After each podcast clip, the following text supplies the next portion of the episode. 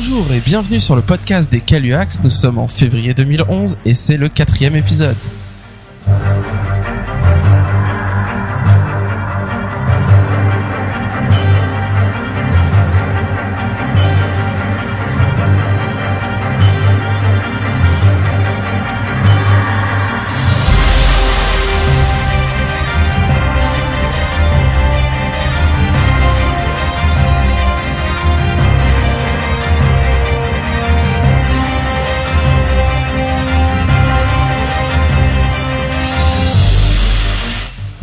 On est reparti pour un quatrième épisode.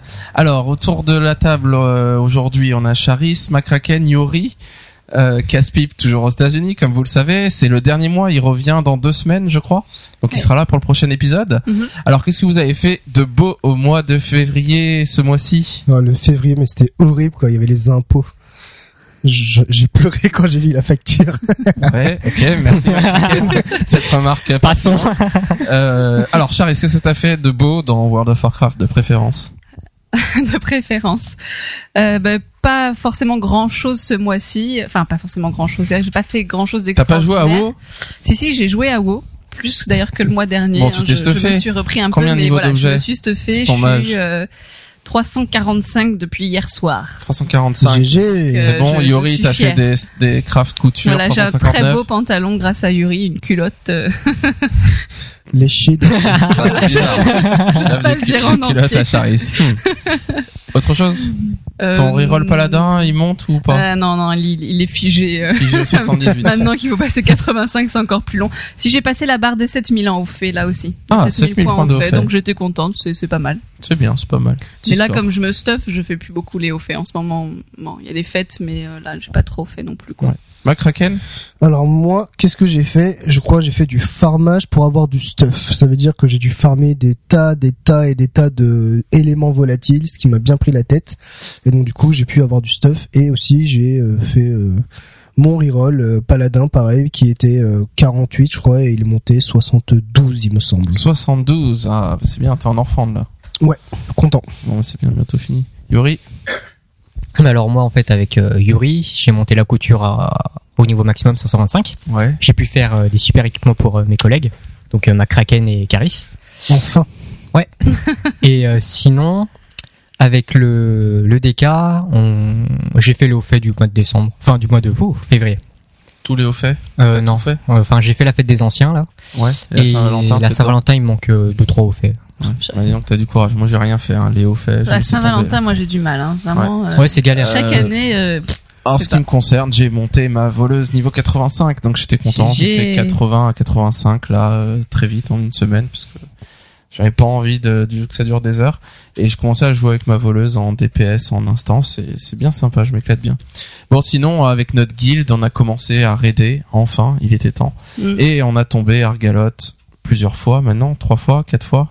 Ouais. Euh, Hier c'est soir, euh, facile. quoi. Hier soir euh, un seul try et il Ouais, restait voilà. 10 minutes avant. quelques Hier minutes. soir, euh, il nous reste euh, 20 minutes avant que euh, il y ait le- la bataille de Tolbarad et donc euh, on propose bah, si on allait faire Argalotte, on est assez nombreux, etc. Un peu de challenge. Et donc on y va, on groupe vite, euh, on stresse, il y en a un qui a des problèmes de déconnexion, etc. Donc euh, au final on a dû le remplacer parce qu'il n'arrivait plus à se connecter.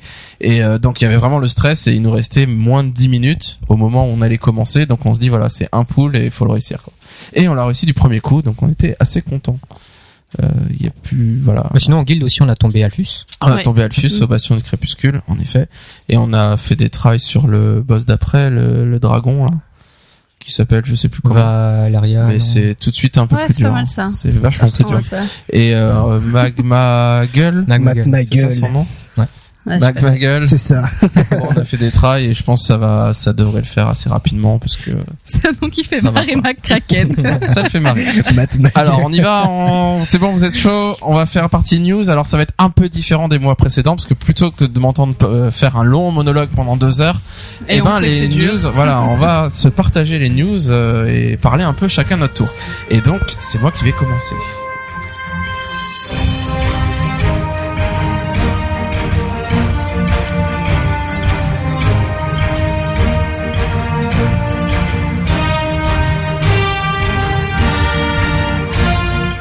Alors on y va avec les news de ce mois-ci. Alors on a, on a pas mal de news. Vous savez qu'il y a la 4.0.6 qui maintenant est, est mise en place sur les serveurs. Donc il y a plein de choses. On va pas rentrer dans les détails des, des équilibrages, des changements de classe, mais on va parler parce que c'est un peu un peu compliqué. Il y a beaucoup de choses. On risque de, de dire qu'une classe a été nerfée alors qu'en fait elle aurait été EP. Voilà, on est on n'est pas tous spécialistes de chaque classe, donc on va faire un peu l'impasse là-dessus. Mais on va vous parler un peu de toutes les nouveautés qu'il y a eu ou qu'il va y avoir. Et Macraken, apparemment, tu nous parles euh, déjà en premier de de problèmes de déconnexion intempestive sur certaines Mm, personnes. Oui, c'est ça. Tout à l'heure, tu disais que hier on avait fait donc euh, Argalot Ouais. Et que l'un de nos membres de guild avait un problème de connexion et de Ouais. déconnexion. Et apparemment, euh, Blizzard disait que c'était un problème qui était dû, euh, je pense, au patch. Et c'est ça qui faisait que euh, notre notre collègue avait des problèmes de connexion, des connexions. Et c'est un problème récurrent que beaucoup de joueurs ont rencontré. Donc, si c'est réglé ou pas, je ne sais pas. J'ai pas pu me renseigner Ouais, encore. c'est euh, là. il- Donc si vous, vous avez des problèmes comme ça, en général, ce qu'il faut Vous faire, c'est aller seul. voir. Ouais, vous n'êtes pas seul, super, ça vous fait une belle jambe. Mais euh, il faut aller sur les forums, euh, pari- partie forum technique, et c'est là qu'il y a beaucoup de gens en général dès qu'il y a un patch qui euh, mettent, euh, parlent un peu euh, de leur expérience, de tous les problèmes qu'ils ont pu avoir, et en général on trouve la solution rapidement, euh, une solution standard euh, que Blizzard donne euh, qui permet de résoudre les problèmes. On a eu plein de problèmes par le passé comme ça. hein. Moi je me souviens d'un patch il y a très longtemps où euh, après ce patch-là, dès qu'on se connectait, on voyait tout le monde tout nu, tout le temps, tout le temps. Et il y avait vraiment quelque chose à modifier. On a dû euh, bidouiller un pilote sur notre PC, enfin sur le mien ou sur celui de Charis. On, Mm. était- on avait le même problème et c'était un peu la galère, quoi. Euh, alors, je vais commencer avec euh, une news euh, un peu ce que Blizzard s'est exprimé par rapport à, à Cataclysme et à la manière dont ils avaient géré le, les quêtes, la manière de raconter l'histoire de Cataclysme. Et ils ont parlé notamment de des zones, euh, des zones 80 à 85, donc Ijal, Vagir, etc. Et euh, voilà, ils ont dit qu'ils avaient l'impression d'avoir franchi un- une étape avec ces zones-là d'un point de vue de la narration dans un MMORPG dans le sens où vraiment comme vous vous avez sûrement fait ces zones là quand vous vous commencez la zone il y a une sorte de petite cinématique qui se lance au début, vous commencez la zone, etc. Et puis ça vous amène à un endroit, vous avez des quêtes à faire, et puis il y a vraiment un cheminement euh, à suivre. Alors des fois, on peut choisir entre deux endroits où aller, mais en réalité, on va au premier endroit, et puis plus tard, faudra aller au deuxième. Euh, et donc, ce qui est euh, avec voilà, leur idée, c'est d'arriver à raconter une histoire épique, même si c'est un MMORPG et que théoriquement, voilà, les anciens, c'est toujours euh, va tuer 10 cochons, va tuer 10 loups, euh, ramène des pots, etc. Et euh, le- cette histoire épique, comme vous le savez, c'est grâce au phasing qu'ils arrivent vraiment à, à faire qu'on ait l'impression, voilà, quand on tue un monstre, euh, immersif aussi. voilà, c'est immersif. Il y a vraiment une, une idée de narration dans le jeu qui est assez nouvelle et que moi j'ai pas vu dans d'autres MMO, mais j'imagine que des MMO actuels maintenant arrivent à faire des choses de ce même genre. Euh, pour autant, il y a beaucoup de joueurs qui se sont plaints à dire qu'ils se sentaient frustrés de ne pas pouvoir sortir des sentiers battus, pas pouvoir explorer, pas pouvoir faire la zone un peu à la manière dont ils ont envie de le faire parce que finalement il y a un fil rouge qu'on suit pendant toute la zone et qu'on est obligé de suivre. D'autant plus maintenant, je trouve. Voilà. C'est pas forcément le cas au début ou dans Bah, la zone quand quand on va il y a des quêtes euh, qui sont tuer 10 loups, tuer 10 cochons etc. Ouais, ça, bah on, les fait ou on les fait on pas. peut prendre plusieurs quêtes à plusieurs endroits. si on la là, fait pas, c'est pas grave. euh, on... Ouais, si, vraiment, si tu on veut sauter une quêtes. ville, on veut sauter des zones, euh, Mm. on peut, euh, Mm. on va ailleurs et puis il y a pas de problème quoi. Là c'est pas pareil, il y a vraiment un fil rouge à suivre et donc ils ont dit qu'ils étaient conscients de ces soucis et qu'ils cherchaient toujours pour les prochains patchs à avoir un bon équilibre entre narration et jouabilité. Donc le fait de raconter une histoire qui soit épique, qu'on soit vraiment pris dedans, mais qu'en même temps on puisse un peu faire ce qu'on veut et être assez libre. Et c'est vraiment voilà une question qui est, qui est sans fin. Et même si ils se, se félicitent de ce qu'ils ont réussi à faire d'un point de vue de la narration avec Cataclysme, ils sont conscients qu'il y a toujours euh, quelque chose qui pourrait être amélioré. Euh, Charis, euh, tu vas nous parler un peu de la difficulté des héroïques, un point sur lequel Blizzard s'est beaucoup exprimé ce mois-ci. Alors euh, comme euh, comme sur beaucoup de points, euh, pas mal de gens ont râlé, enfin râlent euh, sur la, difficulté des donjons héroïques euh, et le temps du coup que ça prend. Alors c'est peut-être aussi l'effet euh, habitude de Wrath of the Lich King où à la fin ça nous prenait 20 minutes Euh, et du coup euh, voilà là c'est quand même pas la même chose. Euh, donc Blizzard, euh, leur philosophie hein, là actuelle, c'est de dire que euh, ils ne, ils vont pas nerfer les, les donjons héroïques. Ils vont pas, voilà, surtout pas en ce moment où c'est quand même les premiers mois de la sortie du jeu. Euh, après, par la suite, ça va, ça va sûrement changer, mais en tout cas, pour l'instant, euh, ils veulent laisser comme ça. Ils vont ah, voir, ils changeront euh, pas du tout, voir, ils ils nerferont pas. pas. On aura du stuff, donc voilà. on sera Après, plus on aura du stuff qui nous permettra sûrement aussi Mais d'aller ils vont pas beaucoup nerfer. plus vite. C'est ce qui est déjà peut-être aussi un peu le cas. Euh, par contre, ils ont bien dit qu'ils allaient continuer euh, entre guillemets à tuner les donjons. Euh, C'est-à-dire qu'il va y avoir des, euh, des nerfs de certains boss, mais aussi des ups de certains boss, euh, de certaines capacités. Euh, voilà, ça, ça va, Et ça va c'est déjà le cas à la 4.0.6 Oui. où il y a beaucoup beaucoup de choses qui ont changé dans les Mm. dans les instances. Voilà, et donc leur objectif c'est pas euh, c'est pas ça fonctionne pas on change, c'est euh, bah on est constamment en, en changement pour améliorer les choses, pour que ce soit plus dynamique, euh, pour qu'il y ait une évolution aussi. Euh, et ils, ont maintenu que euh, voilà la, la difficulté des donjons héroïques, ce qu'ils souhaitaient faire, hein, euh, ce qui était prévu, euh, ça leur convient, c'est ce qui c'est ce qu'ils veulent. C'est ce qu'ils voulaient mettre en place, donc ils ont pas, ils regrettent pas ce qui, ce qui se passe, euh, et que c'est pour eux c'est, c'est bien équilibré et ça, ça restera comme ça. euh. Donc pour beaucoup de joueurs, je crois que ça a été un grand ouf de soulagement parce Oui. que on a commencé à voir les notes du 4.0.6, de voir des boss qui allaient avoir leur capacité diminuée et tout le monde s'est un peu affolé à dire ça y est, deux mois après on nerf tout et on revient à des instances Mm, mm, simples. mm. C'est pas le cas. Bon, en tout cas, pour ajouter un- quelque chose, je tiens à dire que avant le donc le patch, quand on est bien stuffé, un donjon héroïque, on le on le rush pas naturellement, mais au moins euh, c'est un peu plus facile quoi. Il faut juste être stuffé. Oui, parce Et dans que la philosophie Bizarre, c'était ça, c'était il fallait se stuffer pour pouvoir réussir. Ouais, on euh, est, on- là, on- actuellement, on n'est plus en galère à faire les zéros où c'est Ouais, voilà. 3 heures et Mm. c'est interminable. Euh, Yuri, tu nous parles un peu de euh, justement d'une modification tout de même qu'ils ont fait pour faciliter un peu les zéros. Oui, voilà, donc euh, pour faciliter les zéros, notamment pour, euh, pour les pick-up, en fait, ils mettent en place un système de bonus en fonction du nombre de personnes qui sont pas de la même guilde. Donc, euh, ça va de euh, 5% par personne qui sont pas de la même guilde, donc au maximum 15% de euh, dégâts, PV et soins reçus en plus. Ce qui permet euh, aux personnes qui sont qui sont pas dans des guildes ou qui veulent faire des donjons en pick-up de, de faire ça de manière plus facile. Voilà, d'avoir un up si Voilà. on est en pick-up. Malgré le fait qu'ils changent pas la difficulté des donjons, Mm, mm. euh, ça permet aux pick-up de, enfin aux personnes de vouloir faire un donjon en pick-up s'ils ont envie. D'avoir un bonus. Quoi. Voilà, exactement. Donc là, leur donjon c'est implémenté ça. Ouais, ouais. 4.0.6. D'accord. Donc euh, pour les euh, gros accros de DPS, euh, ne vous enflammez pas en voyant que vous avez un DPS de ouf alors que euh, vous êtes en 15% en pick-up. plus. quoi. Ouais. C'est C'est un- juste, vous êtes en 15% c'est vraiment énorme. hein. donc euh, il faut pas dire oui, je fais un DPS de temps en pick-up alors que Ouais. Alors il y a plein de gens qui ont dit ça va être la fin du, du jeu en guilde ou en groupe parce que c'est pas seulement avec des membres de la guilde. Je crois que c'est juste si on est groupé. Oui. Avec Alors, des gens. euh, Ils supposent que si on est groupé déjà avant avec eux, c'est que peut-être on est sur Mumble ou sur TeamSpeak, qu'on peut parler et qu'on va être mieux organisé. Euh, beaucoup de gens se sont inquiétés en disant ça y est, euh, c'est la c'est la fin du jeu en groupe, on va tous euh, jouer en pick-up pour avoir le bonus. Et Blizzard disent s'ils ont fait ça, c'est parce qu'ils ont constaté que les groupes en pick-up ils galéraient en héroïque Mhm. en général et qu'ils avaient une réussite bien inférieure aux groupes euh, qui étaient de la même guilde par exemple ou qui pouvaient communiquer en vocal. Et donc euh, finalement c'est une manière un peu de euh, de donner un un bonus. petit bonus pour ceux qui sont en pick-up. Voilà pour ceux qui Pour sont en si pick-up. Pour ou autant, si, ils estiment en que guild, ça sera euh, même euh, si on n'a pas le bonus et qu'on joue en guild en, en vocal, Mhm. euh, on, On sera quand même, quand même. meilleur que le groupe qui est en on est pick-up. censé. On est censé. ouais. euh, McCracken, un petit débat que tu voulais soulever. Alors, euh, vous savez, euh, les anciens, enfin moi qui suis arrivé que à Wrath of the Lich King, euh, il y a un système de, système de cinématique pardon qui s'était mis en place euh, là, à la désolation.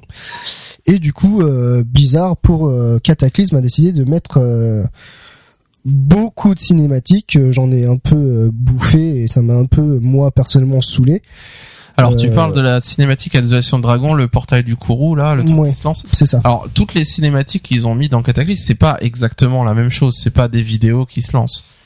Enfin, c'est des vidéos mais dans le moteur du jeu, mais c'est pas vraiment des vidéos, enfin c'est pas la même chose. D'accord. Mais je, je crois qu'on voit très bien de quoi tu veux parler, de, de tous ces moments où on finit une quête et là ça nous Ouais. lance une petite cinématique, Voilà. un petit truc euh, Donc notamment à Uldum où euh, où on peut plus diriger son personnage. Ouais, c'est ça. Où j'ai fait à peine deux quêtes, ça y est, je suis pas, je suis lancé dans une cinématique. Alors, au début, je trouvais ça super bien. hein. Je trouvais que c'était original, etc. De voir des cinématiques. À la longue, euh, je trouvais ça un peu, enfin moi personnellement, ça m'a un peu vraiment saoulé. Et votre avis, donc chers auditeurs, ou vous, euh, Yuri, euh, Gorger, Karis, qu'est-ce que Qu'est-ce vous qu'on en pense de pensez ces trucs-là Ben, c'est pas mal dans la mesure où euh, ça apporte quelque chose à l'histoire, enfin à la narration. Ouais. Euh, je, par- enfin, je pense notamment euh, dans les hauteurs du crépuscule, Ouais. un moment épique où il y a un affrontement assez énorme. Euh, ouais, bah sinon dans Uldum, euh, il y a des cinématiques qui servent à rien. Enfin, j'ai trouvé vraiment. euh, C'est vrai. Ouais. En gros, c'est c'est Control Doom qu'on a une dent. Ah ouais, moi c'est pareil. Enfin, euh, quand, enfin, j'ai fait toutes les, les quêtes de, de zones euh, de cataclysme et c'est, enfin, c'est vraiment à Uldum que j'en ai gardé un souvenir atroce parce que. oh, les- atroce, faut pas exagérer. Ah non, non, ça mais va, au bout d'un moment, euh, oui, mais justement, c'est ça qui est casse-pied en fait, c'est que c'est pas, euh, enfin, c'est c'est ce Il que se je dis, passe rien. Il y, a- il y a pas un intérêt. Euh, des fois, à Uldum, c'est juste, euh, C'est contemplatif. euh, on- il y a un truc qui explose et il vous montre de haut ce que ça, enfin, il vous montre le haut de la tour, il y a- haut de la ça- ouais. et puis voilà. Et, franchement, on le verrait pas. euh, c'est pas plus beau. C'est même pas forcément plus beau pour le coup. Enfin, c'est pas Ouais, y a épique rien à non voir. plus quoi. Ouais. C'est juste. Enfin, moi j'ai l'impression qu'ils en ont du coup un peu trop abusé, Mm. ce qui m'a pas fait le même effet. Alors peut-être parce qu'il y en avait. Alors soit il y en avait moins, euh, soit euh, elles étaient plus longues et il y avait plus un objectif narratif. Mais euh, mais à Uldum, j'ai eu l'impression que du coup, euh, enfin en effet, toutes les deux quêtes avaient un truc qui se lançait. Euh, et c'était assez frustrant. euh, Enfin, c'était Oui, de pas pouvoir Gear jouer, quoi. de voir Tu- un truc tu- qui est long, t'es il se bloqué passe tout rien. le temps, quoi. Pour, Ah ouais. pour en venir aux cinématiques, euh, j'ai un souvenir assez euh, assez désagréable en fait à Uldum. En fait, je faisais les quêtes avec le DK et la caméra se mettait toujours derrière la goule. Du coup, je voyais un amas de pixels euh, au niveau de, de l'écran et la caméra en fait bougeait et ça suivait la goule. Et du coup, euh, je, je voyais rien du tout à chaque fois. Enfin, ça m'a vraiment. euh, C'était un petit ouais. bug. Eh ben, t'inquiète pas, il y avait rien à voir. Il y avait juste un. Bon, pour Enfin, autant, voilà. euh, toutes les petites euh, cinématiques où il y a vraiment de l'histoire, qu'il y a des choses qui se passent. là, il y a, il y a des, moi, il y a j'adore, d'autres, hein. enfin, d'autres cinématiques qui sont vraiment excellentes, même à Uldum. Enfin, je veux dire, Oui, euh, oui, oui, tout euh, ce fil d'histoire un peu. euh, Moi, euh, les quêtes avec Harrison Jones, euh, perdu. voilà, non, voilà, c'est ça. Les, quêtes, les, je veux dire les cinématiques d'Harrison Jones, j'ai trouvé ça euh, vraiment trippant. Mais même dans les cinématiques de ces quêtes-là, justement, il y avait notamment une quête où à un moment donné la caméra se lève, tu vois un truc qui s'enclenche, ça explose et tu dis ok. Alors que normalement il aurait fait, il aurait fait ça en normal, ça aurait été tout aussi bien. Hmm. Mais après, c'est mon humble avis. Hein. Je tiens. Maintenant, ça, ça reste aussi très immersif. Euh, et ça permet de, de faire, enfin, c'est toute l'histoire de la narration Ouais. aussi. Enfin, ça permet de faire des choses qu'ils auraient pas pu faire sans cinématique. Enfin, en tout cas, pas aussi classe euh, sans cinématique. Donc, euh, faut juste pas trop en abuser, comme toute bonne chose. Alors, Charis, tu gardes la parole et tu nous parles un peu de ce qu'ils ont prévu concernant les orbes du chaos, enfin le- la philosophie qu'ils ont derrière la manière de looter des orbes du chaos. Donc, euh, les orbes du chaos qu'on peut looter à la fin des, enfin, je sais pas la fin d'ailleurs, mais euh, dans les instances héroïques. Euh, du coup, là, vous avez sûrement constaté que c'est quelque chose que vous, quand vous lootez, c'est lié qu'en ramasser. Quel est l'objectif de ça? C'est tout simplement que ça puisse être le perso qui va l'utiliser, qui qui aille le looter. Donc, je pense que c'est toujours un petit peu l'idée aussi de faire vivre les rerolls.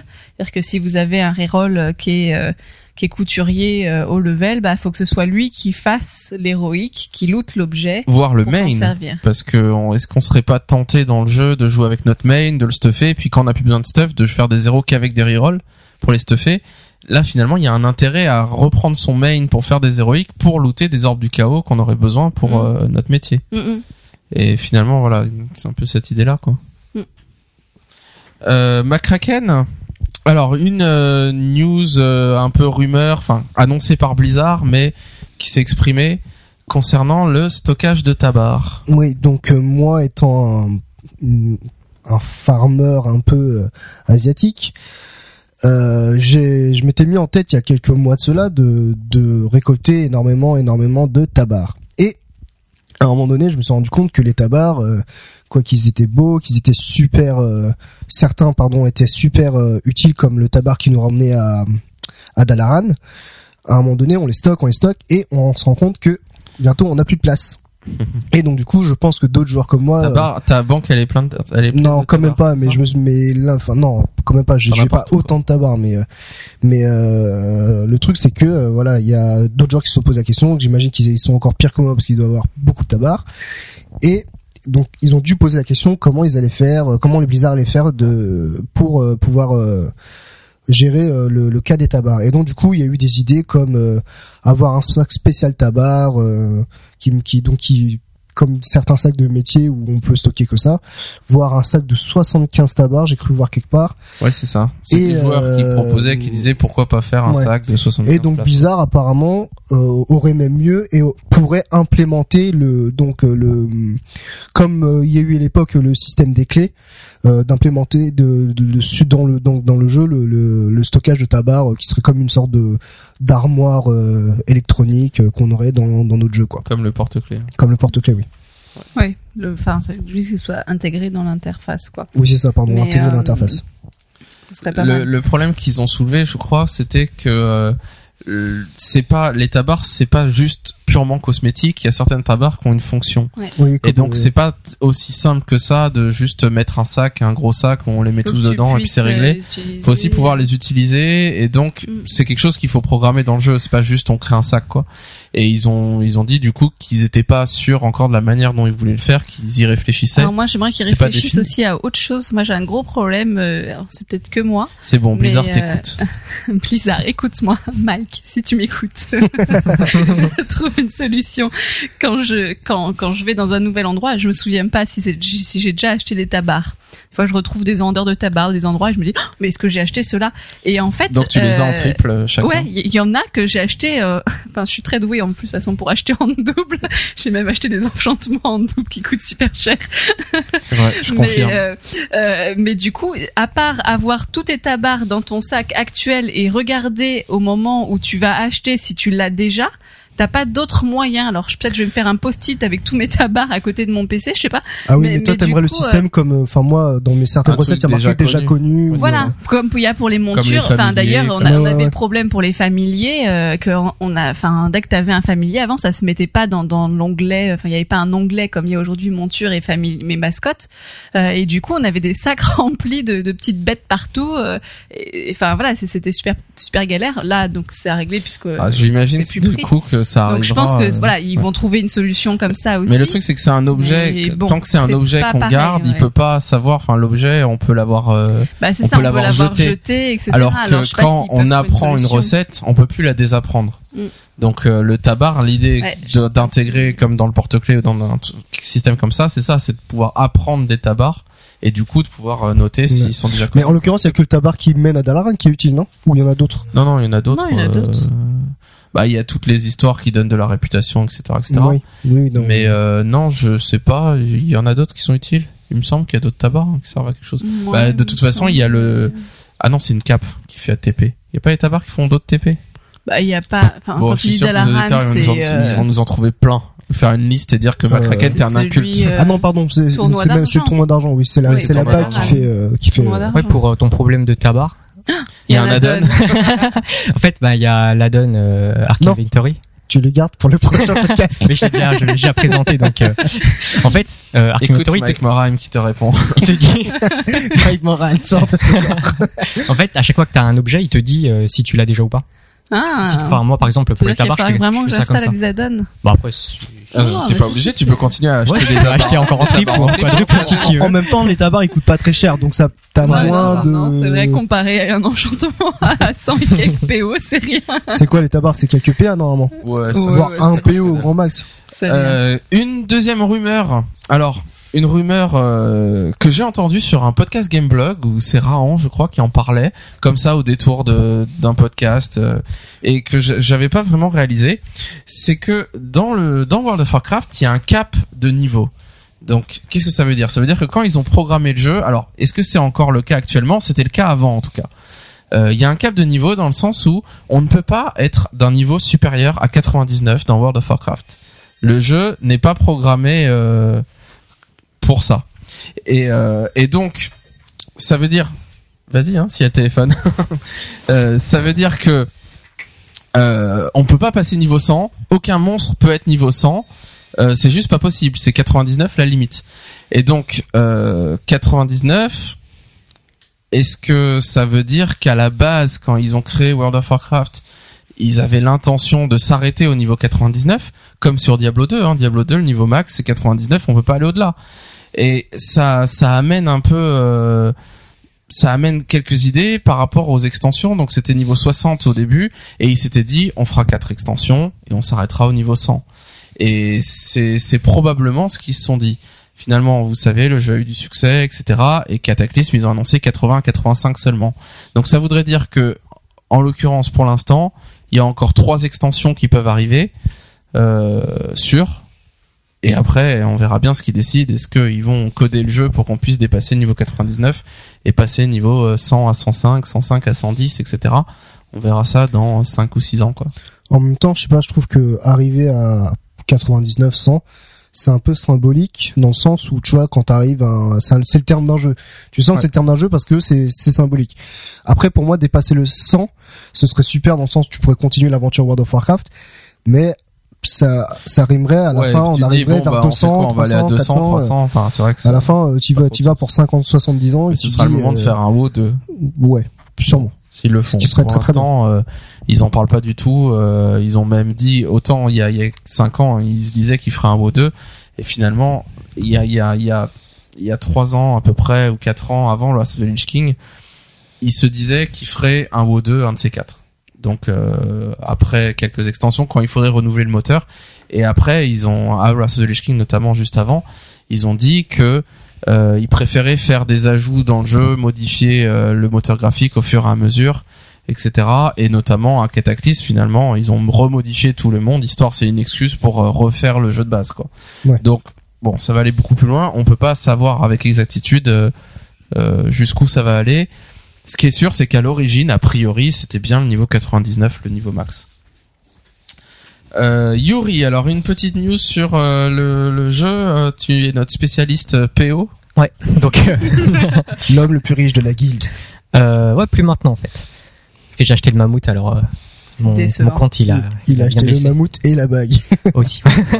Le, Bah, bref. le plus riche. Bref, Euh, donc en fait la limite euh, de PO euh, à Kata en fait est passée à 999 999 PO. Ouais. Donc euh, On en- ça fait-. Ça fait plein plein de PO. Et en fait euh, c'est c'est- enfin voilà euh, Ça sert pas à grand chose pour nous, voilà ça sert pas à grand chose. pauvres, euh, Mais en fait euh, voilà pour en fait pour l'anecdote euh, en fait euh, l'ancienne limite de PO en fait elle avait été atteinte par un allemand à Burning Crusade et en fait elle était euh, de alors j'ai le numéro enfin j'ai le la somme là c'était euh, 214 748 PO 36 PA et 46 pièces de cuivre tout ça Voilà. juste tout ça alors en fait pourquoi en fait bien ce, ce, ce seuil euh, bien précis. en fait, enfin pour euh, pour les développeurs, en gros, ce serait, enfin, c'est euh, pour ceux à qui ça parle. En fait, euh, j'ai j'ai noté en fait que ça correspondait à la valeur max d'un nombre entier signé sur 32 bits. Ouais. Bon, voilà pour ceux que ça intéresse. Mais c'est marrant parce que ça, ça rejoint exactement la news d'avant. On disait que le jeu était codé, qu'on pouvait pas dépasser Ouais, voilà, 99. exactement. Et là, c'était un peu pareil. C'était une De toute limite façon, technique. Faut, bien qu'il y ait des limites. qui le soient jeu posées était codé. C'est pour quoi. ça que ce chiffre avait un, une symbolique finalement. On voulait dire quelque chose. Exactement. Et il fallait juste, et alors fallait juste qu'ils décident de faire sauter ce verrou. euh, et ils ont décidé de le faire quoi. Donc maintenant, pour euh, nos amis les farmers, euh, vous pouvez faire plein de PO. 999. Ça- ça fait beaucoup quand même, hein. 1999 PO. Et ben après, faut arriver à dépenser tout ça. Ouais, C'est sûr. moi je kifferais Macraken, une petite news PVP. Alors oui, euh, pour les PVP boys, les PVP girls, vous savez que certaines, euh, alors je sais pas, enfin je je parle pas en tant qu'expert, hein, mais certaines classes euh, avaient la possibilité d'avoir un double euh, cap euh, résilience. Enfin, je dis cap parce que c'était le c'était le cap qu'on nous donnait euh, en, en, en se stuffant. Vous savez le comment s'appelle le bonus, pardon, le bonus résilience. Et dans cer- certaines classes, en achetant le stuff qui était combien? 352 plus deux stuff 350 360 365 pardon il y avait un double bonus de cap résilience donc ça fait que au lieu d'avoir un bonus de 400 qui est normalement sur un seul stuff vous aviez un bonus de 800 de résilience ce qui est énorme Donc c'est les bonus euh, quand on a deux pièces de ce Voilà, stuff là, on a un bonus qui s'active. Ouais. Et quand après on a quatre pièces, on en a un autre. Et donc là, plutôt que de prendre les quatre pièces du même stuff, il prenait deux Deux de l'un et deux de l'autre. Voilà, donc Pour avoir 352, deux fois le bonus 365. de pièces. Ah, on ça. profite du bonus de 2 sets, c'est ça Ouais, c'est ça. ça. Alors que Le moi, premier bonus de, de, de deux sets différents. Ok. alors que moi, il me semble sur mon mage, je n'ai je n'ai pas le bonus, je n'avais pas de bonus comme ça. Je crois que j'avais que le bonus pour un seul stuff. Parce que c'était la même classe. Parce qu'en fait, c'est deux classes de famille différentes euh, en fonction des stuffs, si je suis assez clair. Et donc, du coup, Blizzard s'est rendu compte de cela et a décidé, normalement, qu'ils allaient supprimer ça. Donc, ce, ce cap de, ce- enfin, ce cap, je dis ce cap, mais c'est pas ça. Donc, ce, Le fait de prendre euh, deux bonus, bonus. de deux stuff Voilà. différents. Et donc du coup, par contre, par contre, ils vont supprimer à la prochaine saison d'arène, c'est-à-dire donc l'année prochaine, si je me trompe, enfin si c'est bien ça. hein. L'année prochaine, non. Enfin, je sais pas comment ça marche. la Saison d'arène, c'est c'est eux qui décident, mais ça dure euh, six mois. Six Ça mois. dépend, c'est variable. Je dis l'année prochaine euh, parce que pour moi une saison c'est un an. donc- Non, non, c'est dans quelques mois la prochaine saison. Et donc du coup, euh, à la prochaine saison d'arène, vous n'aurez plus possibilité de faire ça. Donc euh, si vous avez envie de faire du PVP beaucoup, euh, faites ça. Donc si ça veut dire que quand euh, donc il y aura le euh, disons le stuff disons le stuff T11 PVP. On va l'appeler comme ça. Le stuff PVP D'accord, on T11 va et le stuff T11, PVP T11 et demi. Euh, là actuellement, vous pouvez prendre deux pièces T11 et deux pièces T11 et demi et avoir 800 résilience, Oui, c'est 200 ça. 400. Ça. Par contre, je pense que Par ça contre, dépend de à la certaines classes. d'arène, sur le T12 et T12 et demi, si vous faites la même chose, Ça marchera Ça pas. ça marchera plus. pas. Il y aura que un des bonus qui marchera sur l'un et l'autre ça, il sera bloqué. Mm. Il- et donc il sera intéressant de prendre les quatre mêmes pièces d'un même stuff pour avoir le bonus quatre pièces. Ouais. Par- alors par contre, euh, cette news. hein. Oui, là par contre je dis que, enfin là je suis pas sûr parce que je pense que ça n'a pas marché avec euh, ma classe. Alors je me trompe, je parle pas en tant Non, mais je crois que c'est juste contre toi, en fait. Comment ça? Bah, c'est juste que Blizzard, ça marche pas juste avec toi. C'est pas, Ah oui, pas contre euh, les mages, c'est contre ma Non non non, mais c'est parce que je, enfin moi d'après ce que j'ai vu sur mon stuff à moi, euh, Quoi, souvent- t'arrives pas à faire les deux pièces de non non pièces non mais écoutez-moi, laissez-moi parler. T'es stressé, Non, non, normalement, normalement, vous savez que dans chaque euh, classe de stuff, il y a un truc genre, euh, je sais pas, euh, genre le, le, le ténébreux assoiffé. Je dis ça comme ça, mais c'est pas ça. Hein. et le, le et sur le stuff T, T11 et demi, c'est le ténébreux assoiffé de sang. Vous voyez, ça c'est ouais. donc c'est du stuff de la même famille. Ouais. On est d'accord. Et donc moi, normalement, je pense que si j'avais pas pris si j'avais pris ce stuff là, ça ne marche pas parce que c'est de la même famille. Si je suis assez clair. Et pour les gens que, que ça marche, normalement c'est enfin dont Caspip qui en avait parlé, il me semblait qu'il avait deux stuff mais qui étaient différents. C'est pour ça que le, le bonus marchait en fait. Ah bon? Je pense. Hein, là, je, je, je c'est ce qu'il me semblait que j'avais Bah moi j'avais pas compris ça comme ça, mais Caspi mais, euh, renseignera un peu plus. oui, oui, mais après j'ai j'ai peut-être tort, hein, mais euh, Caspip, j'ai même sûrement tort. La Kraken il te fait dire n'importe quoi. euh, Charis, euh, une petite nouveauté de la 4.0.6. Ouais, beaucoup plus simple, vous verrez. je ne me lancerai pas dans des grands trucs. Alors, vous avez peut-être constaté qu'à compter des, des vendeurs euh, de stuff, justement, ces fameux stuff compliqués, euh, vous avez des nouveaux vendeurs qui ont apparu, qui ont pop, euh, qui vous vendent des compos. Euh, des compos à un prix de luxe, donc des compos d'enchantement, des compos de cuir, par exemple un sac de plantes, bresse- des bresse, enfin des tissus bresse soie, etc. Donc c'est des, des choses qui vous vendent, mais alors pas contre des PO, mais contre des points de justice euh, et d'honneur. Donc si vous ne savez plus, mais alors vraiment plus du tout quoi faire de vos points de justice, vous pouvez par exemple vous procurer 20 braises soie pour 2500 points de justice. c'est pour ça que je trouve que c'est quand même un prix un peu de Super luxe. rentable. Super cher. Quand même. 20 Brest Voilà, sur notre serveur euh, cette semaine, c'était 50 PO à peu près. Ouais, ouais, ça, ça Donc fait, 50 euh, PO, les 2500 points de justice, vous imaginez combien coûte un point de justice C'est pas très cher. hein. Enfin voilà, ça, ça fait. euh, Mais bon, c'est vraiment parce que, euh, que les gens, il y a peut-être des, voilà, il y a euh, des gens qui commencent à accumuler les points de justice, en avoir beaucoup, Ouais, avoir acheté tout ce qu'ils pouvaient peu. acheter avec, les objets d'héritage et tout, et donc savent plus quoi en faire.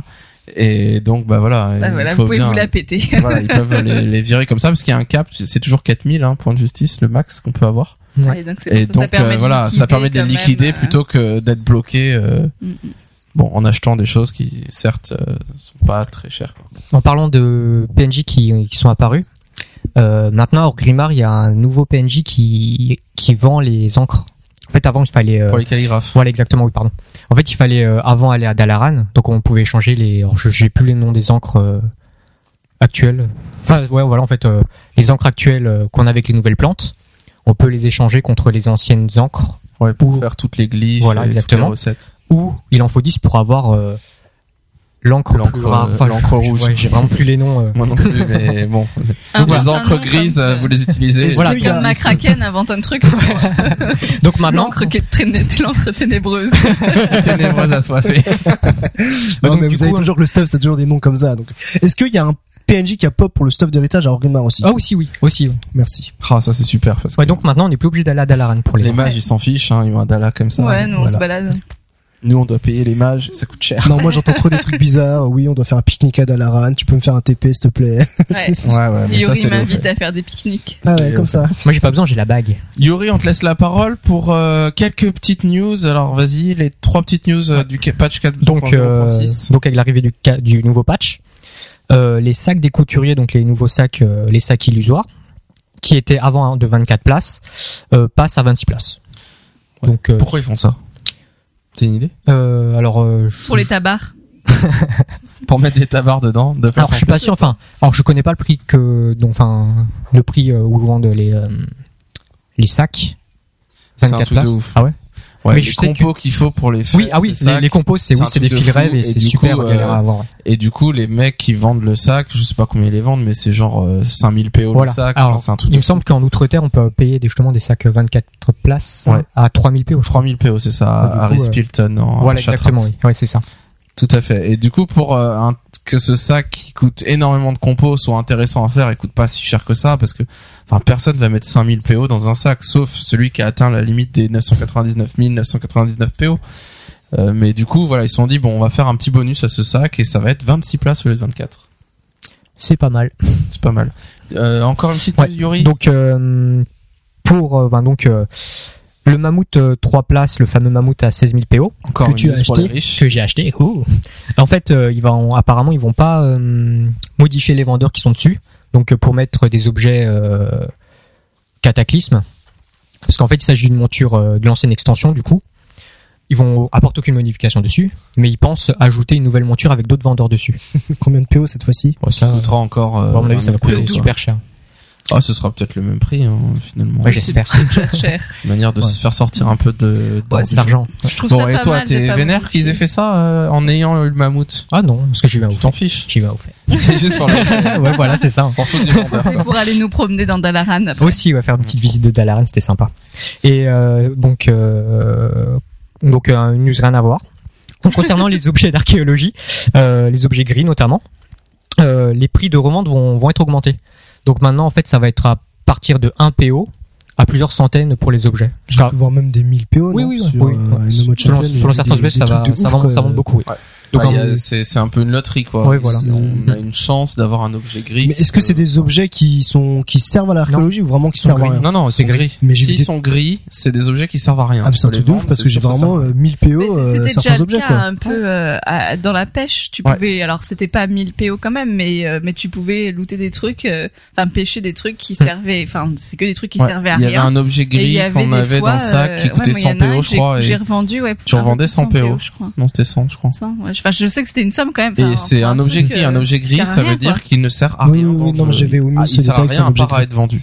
Donc euh, c'est pas mal, ça motive pour monter l'archéologie, je Mm. pense.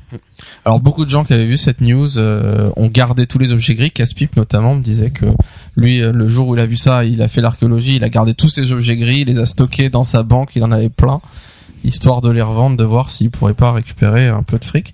Et je crois qu'il s'est fait euh, plus de 500 PO Ah, quand euh, même. en vendant ces trucs gris. Ouais. Alors ça veut dire qu'il a pas eu des, des gris qui valaient Mm. très cher, mais quand même, voilà, 10 PO, 50 PO, bon, ça, ça fait du bien quoi. Euh, alors une petite news pour moi euh, concernant les donjons normaux. Il y a eu des modifs à la 4.0.6, notamment donc pour ceux qui sont pas à 85 depuis longtemps ou qui viennent de passer 85 ou qui vont y arriver.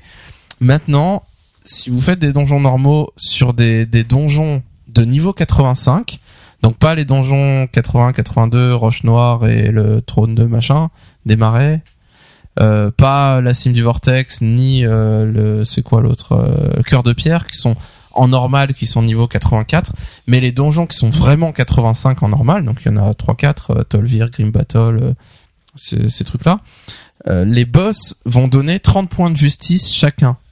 Donc faire des donjons normaux à ce niveau-là quand on vient de passer 85 ça donne des points de justice c'est pas énorme mais euh, ça en donne Euh, ça donnait déjà de la réputation avec les tabars euh, des différentes factions. Donc si vous avez votre tabar faction Ram Ramkanen et que vous faites un donjon normal 85 uniquement, alors vous, vous gagnez de la réputation.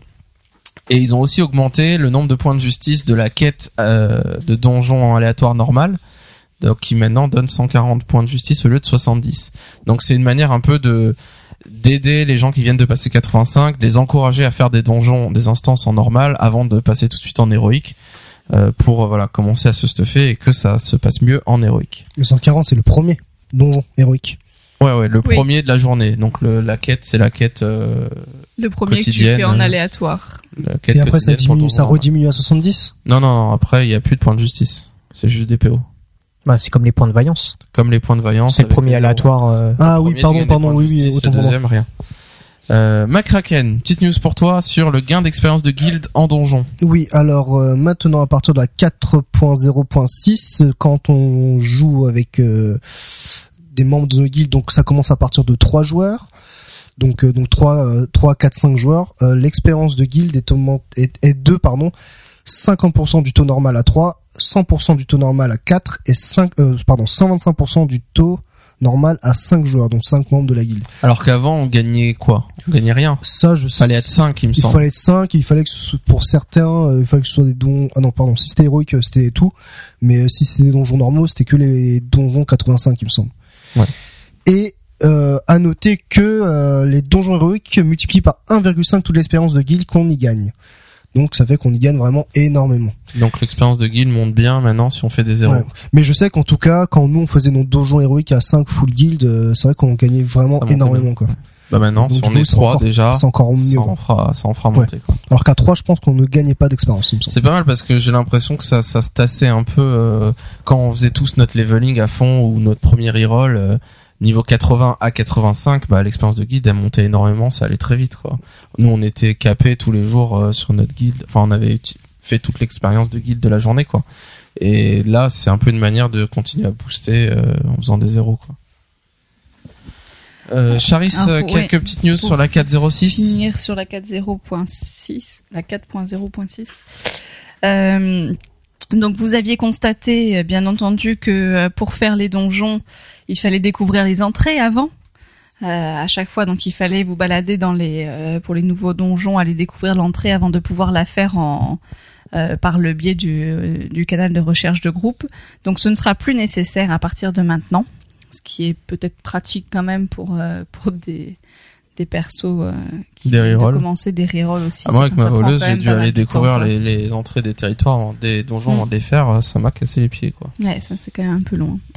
Euh, voilà, surtout que si vous avez oublié, c'est C'est ça, faut y après, penser. euh, Quand on est dans la zone, c'est pas un problème. Ouais. Mais quand quand on a on vient de passer et qu'on lance 85, le on est content, on se dit allez, je vais en instance normale et que euh, ça me dit que je peux aller dans aucune instance parce que j'ai découvert groupe. aucune entrée. Voilà, un- une autre nouveauté. euh, quand vous serez, quand vous serez, ou si vous êtes déjà niveau Ah, c'est 23, impossible euh, de, de l'être déjà.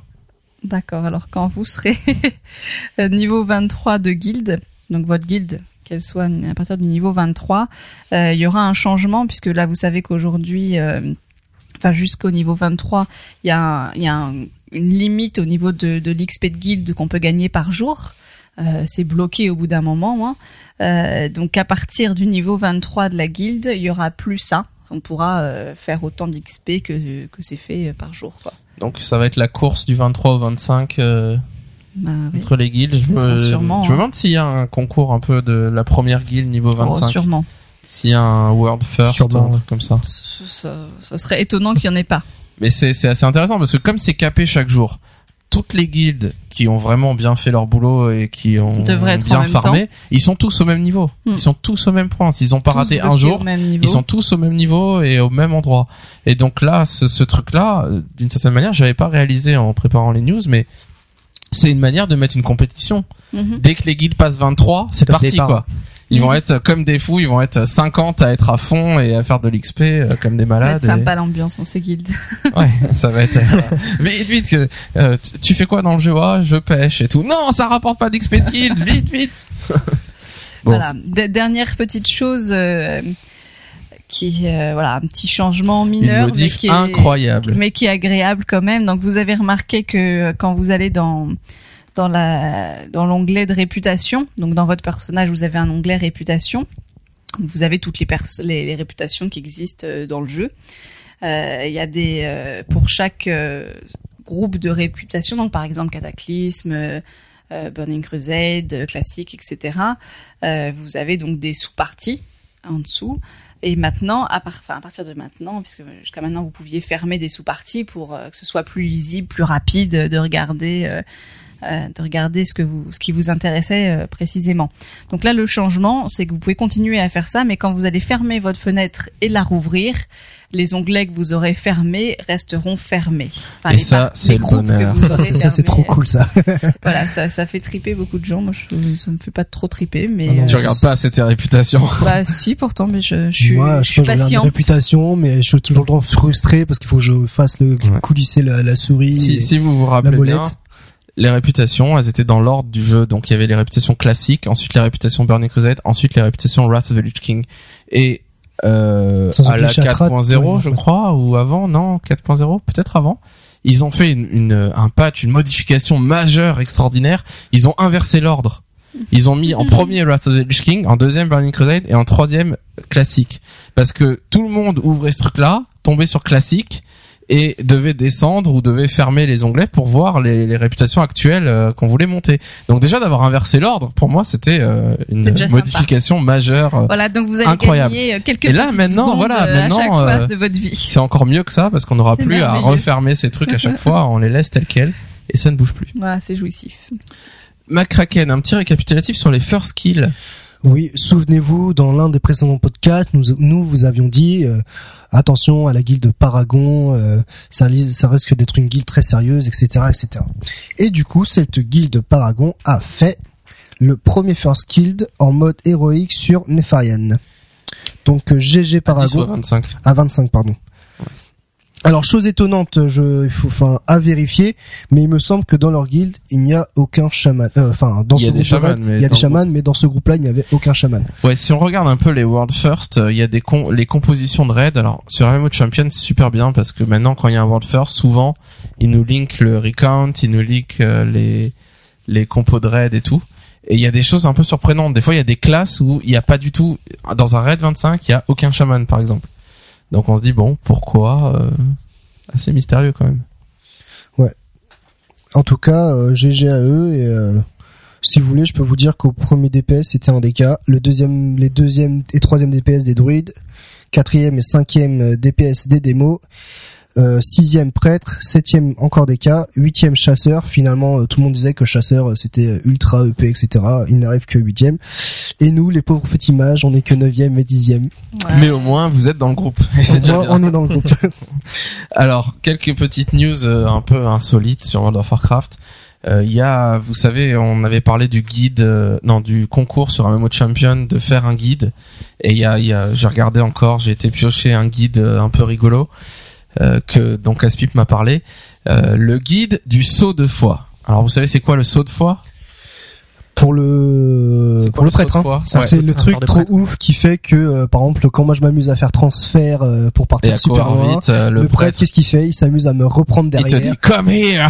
en fait c'est le c'est comme un peu la hum, comment ça s'appelle pour les DK là le La griffe. La poigne de la la mort. poigne de la Point de la mort, mais mais pour les alliés. pour les alliés Et donc il y a un guide de ce truc-là qui dit comment s'amuser avec saut de la foi et comment prendre la tête à ses camarades de guilde ou à tous les gens autour de nous grâce à ce sort. Et là il y a des idées géniales. Alors il, a fait il a fait plusieurs points, à chaque fois illustré un peu avec un petit dessin euh, dessin très simpliste hein, au crayon hein, mais assez rigolo. Alors par exemple il, il dit euh, un truc qui va énerver tout le monde, c'est vous êtes en raid euh, le, le tank il est en train de tanker le, le boss devant. Et vous chopez le tank et vous l'amenez à vous en plein milieu dans le raid. Et du coup là il y a le boss qui se retourne et qui fonce dans le raid. Et là c'est la panique. Euh, il dit euh, sinon ce que vous pouvez faire aussi qui est pas mal c'est que vous êtes en raid pareil. Il y a des AOE au sol. Génial! Vous allez dedans et vous chopez vous amenez quelqu'un à vous vous le tirez pour le mettre dans l'AOE et vous vous sortez vite. Voilà comment euh, tuer un DPS ou euh, embêter un peu tout le monde vous pouvez aussi euh, faire un saut de foi, donc euh, pareil, euh, euh, attraper quelqu'un un heal pendant qu'il est en train de caster. Donc ça va lui casser son cast et ça va un peu l'énerver. Euh, un autre euh, un autre truc génial, c'est au Bastion du Crépuscule. Alors si vous avez eu l'occasion de faire ce raid, juste après le premier boss Alphus, il y a une grande descente avec un grand escalier avec des, des mobs à tuer dedans. Et dans ce grand escalier, ce qui se passe, c'est que euh, donc en face, tout en bas, vous voyez Shogal, et il y a des, Des élémentaires de feu. élémentaires de feu qui arrivent. Et dès qu'un élémentaire de feu touche quelqu'un dans le raid, tout le monde se fait bump, donc se fait projeter euh, en arrière, donc dans la direction, euh, l'axe dans laquelle euh, on est positionné. Donc il faut faire attention. Soit il faut vite descendre le truc et tuer les mobs très vite et puis faire attention à se faire bump mais pas trop sur le côté. Euh, soit euh, pull les mecs pour les tuer en haut. Toujours est-il qu'il faut faire attention parce que pendant cette descente, si vous faites bump sur les côtés, vous tombez dans de la lave et vous êtes sûr de mourir. Et Gorgirl parle en connaissance de En cause. connaissance de cause, puisque euh, j'ai l'habitude, moi, quand il y a, dès que je vois un mob arriver, comme je suis tank, j'ai l'habitude de vite prendre le mob, et donc quand je vois un élémentaire de feu, bah tout de suite je le charge et je me fais bump et je meurs. Et donc euh, à cet endroit-là, euh, le- la personne qui a rédigé le guide sur MMO Champion nous dit, mais c'est, c'est- ce passage, mais c'est le bonheur des prêtres, quoi, parce que vous pouvez vous prendre le truc, partir dans la lave, mais emmener quelqu'un avec vous. vous ne partez pas seul. Donc euh, c'est vraiment voilà que le bonheur euh, vraiment prêtre actuellement avec ce sort c'est euh, le, le- la meilleure classe du jeu. Ouais, en même temps, il y a quand même des moments où, euh, enfin là, on parle de comment kikiner ses collègues, mais ça peut vraiment sauver les gens, quoi. Ouais. Enfin, je sais que quand Bah, c'est un sort utile c'est sûr. un sort très très utile, quoi.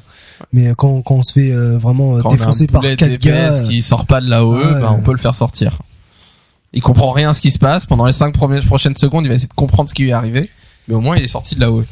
Euh, bon, bien sûr, il y a le traditionnel euh, interdire aux voleurs de sprinter, interdire aux mages de transfert, ou au moins ils le font, mais euh, on les ramène derrière et on arrête de faire la course euh, quand on a wipe et encore dans les raids. moi j'espère toujours que mon sort euh, Nova de classe pour euh, geler mes C'est collègues. vrai qu'un jour. kraken il fait toujours des novas en espérant qu'un jour ça marchera. Et enfin, une dernière astuce qu'il nous donnait, c'était alors c'est euh, c'était par rapport aux ascenseurs. Quand il y a des ascenseurs dans un groupe, par exemple à euh, le- l'instance à Uldum là, comment ça s'appelle Où il y a un grand ascenseur où on monte euh, tout en haut. C'est pas Uldum, hein. C'est Vagir. Non. Bah il y en a un à Vagir aussi, mais Attends, à Uldum Uldum, on l'a fait Ah oui, hier. oui, on est- pardon, oui, oui, là, le- Euh, oui. C'est voilà, la personne arrive, vite on va faire partir l'ascenseur, on fait partir l'ascenseur et on peut choper la personne et l'amener sur l'ascenseur. Apparemment, il y aurait moyen aussi de choper la personne, de l'amener sur l'ascenseur, mais que l'ascenseur aille plus vite et que euh, il arrive pas à monter sur l'ascenseur et que du coup il monte très haut et il redescend d'un coup et il meurt. Donc euh, il, il nous dit qu'il y a moyen de bidouiller quelque chose comme ça avec les ascenseurs, que c'est un sort En gros, à euh, utiliser sans modération dès qu'il y a un ascenseur qui bouge. Vous l'utilisez, il y a des chances qu'il se passe En des gros, choses. c'est un sort qui permet de se faire euh, virer de la guilde Exactement, au bout d'un exactement. moment. Ah, ça permet de bien rigoler. Mais bon, faut pas, faut avoir des des gens qui ont des budgets limités pour les répas comme ça, pas de problème. Oh, une guilde sympa. Enfin, dernier point dont on voulait parler dans les news, c'est le bug du druide. Alors, c'est un- une news qui est tombée cette semaine où ils ont dit qu'il y avait un bug sur le druide depuis deux mois, depuis le début de Cataclysme. Ce qui s'est passé, c'est que le druide a été modifié à Cataclysme et donc il a, à l'origine, il avait un talent qui réduisait ses dégâts et ce talent, il a sauté euh, dans la refonte euh, de, des arbres de talent. Et il considérait, il trouvait que le druide encaissait, prenait trop de dégâts à Cataclysme et donc ils ont décidé de buffer un autre talent. Donc le talent peau épaisse. Donc ils l'ont buffé à travers une mise à jour non critique, je pense. Mais ce talent, euh, cette modification n'était pas renseignée dans l'explication de sort. Si vous passez votre souris dessus, on voyait pas que c'était modifié. Mais théoriquement, c'était modifié. Et le druide prenait moins de dégâts. Et donc euh, il disait bon voilà mission accomplie. À la 4.0.6, on renseignera juste le- l'explication de sort, donc la petite fenêtre, pour euh, bien marquer qu'est-ce que ça fait ce talent. Et en fait, ce qui se passait en parallèle, qui, qui n'était pas au courant, c'est qu'il y avait un bug, un bug depuis Cataclysme, qui faisait que le sort qu'ils avaient supprimé, qu'ils avaient modifié, protecteur de la meute, qui s'appelle, euh, donc protecteur de la meute, qui était réduction de 12% des dégâts, devait disparaître, mais n'a pas disparu. Donc théoriquement, il apparaissait plus, il y avait plus ce talent, mais en réalité, il était toujours là et il était toujours actif. Et donc, ce qui s'est passé, c'est que donc ils ont buffé le druide pour qu'il encaisse moins de dégâts, mais ce buff ne marchait pas. Et ils s'en sont pas rendus compte parce que le bug protecteur des dégâts, lui était actif, et donc ils savaient pas que c'était actif, et donc ils ont considéré, voilà, les, deux s'équilibraient d'une certaine manière. Et donc ils s'en sont rendus compte, euh, et donc ils ont modifié ça. Je crois que c'est modifié maintenant, ou que ça va l'être dans les prochains jours. Mais c'est assez rigolo de se rendre compte que finalement, voilà, ça devient tellement un peu compliqué entre les talents, les machins, etc. Enfin, le code en lui-même du jeu doit être quand même un petit peu complexe que euh, voilà ils se rendent même pas compte que euh, y a finalement il y a deux choses qui sont vraiment équilibrées l'un l'autre et on s'est pas rendu compte qu'il y a un truc qui croyait qu'il marchait qui marchait pas et un autre qui pensait avoir désactivé mais qui n'était pas désactivé. Et donc il y a vraiment ce- cette notion un peu de de deux deux choses qui s'équilibraient euh, donc c'est c'est assez euh, c'est assez inquiétant quand même de voir que Blizzard euh, maîtrise pas à ce point-là et euh, aussi pour point-là. nous. Ouais, aussi paumé que nous vis-à-vis de tout ça. Euh, bon, une des subtilités qui faisait quand même que c'était normal qu'il le voit pas, c'est que c'est lié à l'armure ce truc-là, et c'est pas évident de mesurer quand on prend des dégâts combien exactement la, la réduction des dégâts euh, en fonction de l'armure, combien de combien c'est effectif. Le il y a pas y d'indicateur qui nous dit exactement de combien c'est dans le jeu. Donc en gros, il, disait Blizzard que tout ce qu'il faut faire, c'est prendre un papier, un stylo, se faire taper par un mob et noter euh, combien on prend de dégâts et voir si on active ou on désactive le buff. Ben, euh, la, la différence, on la voit que là-dedans. Et donc c'est un peu compliqué de faire des tests là-dessus et de, de se rendre compte vraiment de ça. Bien, on a fini avec la partie news. On passe au thème du mois et ce mois-ci, on a décidé de vous parler un peu de la vie en donjon à Cataclysme.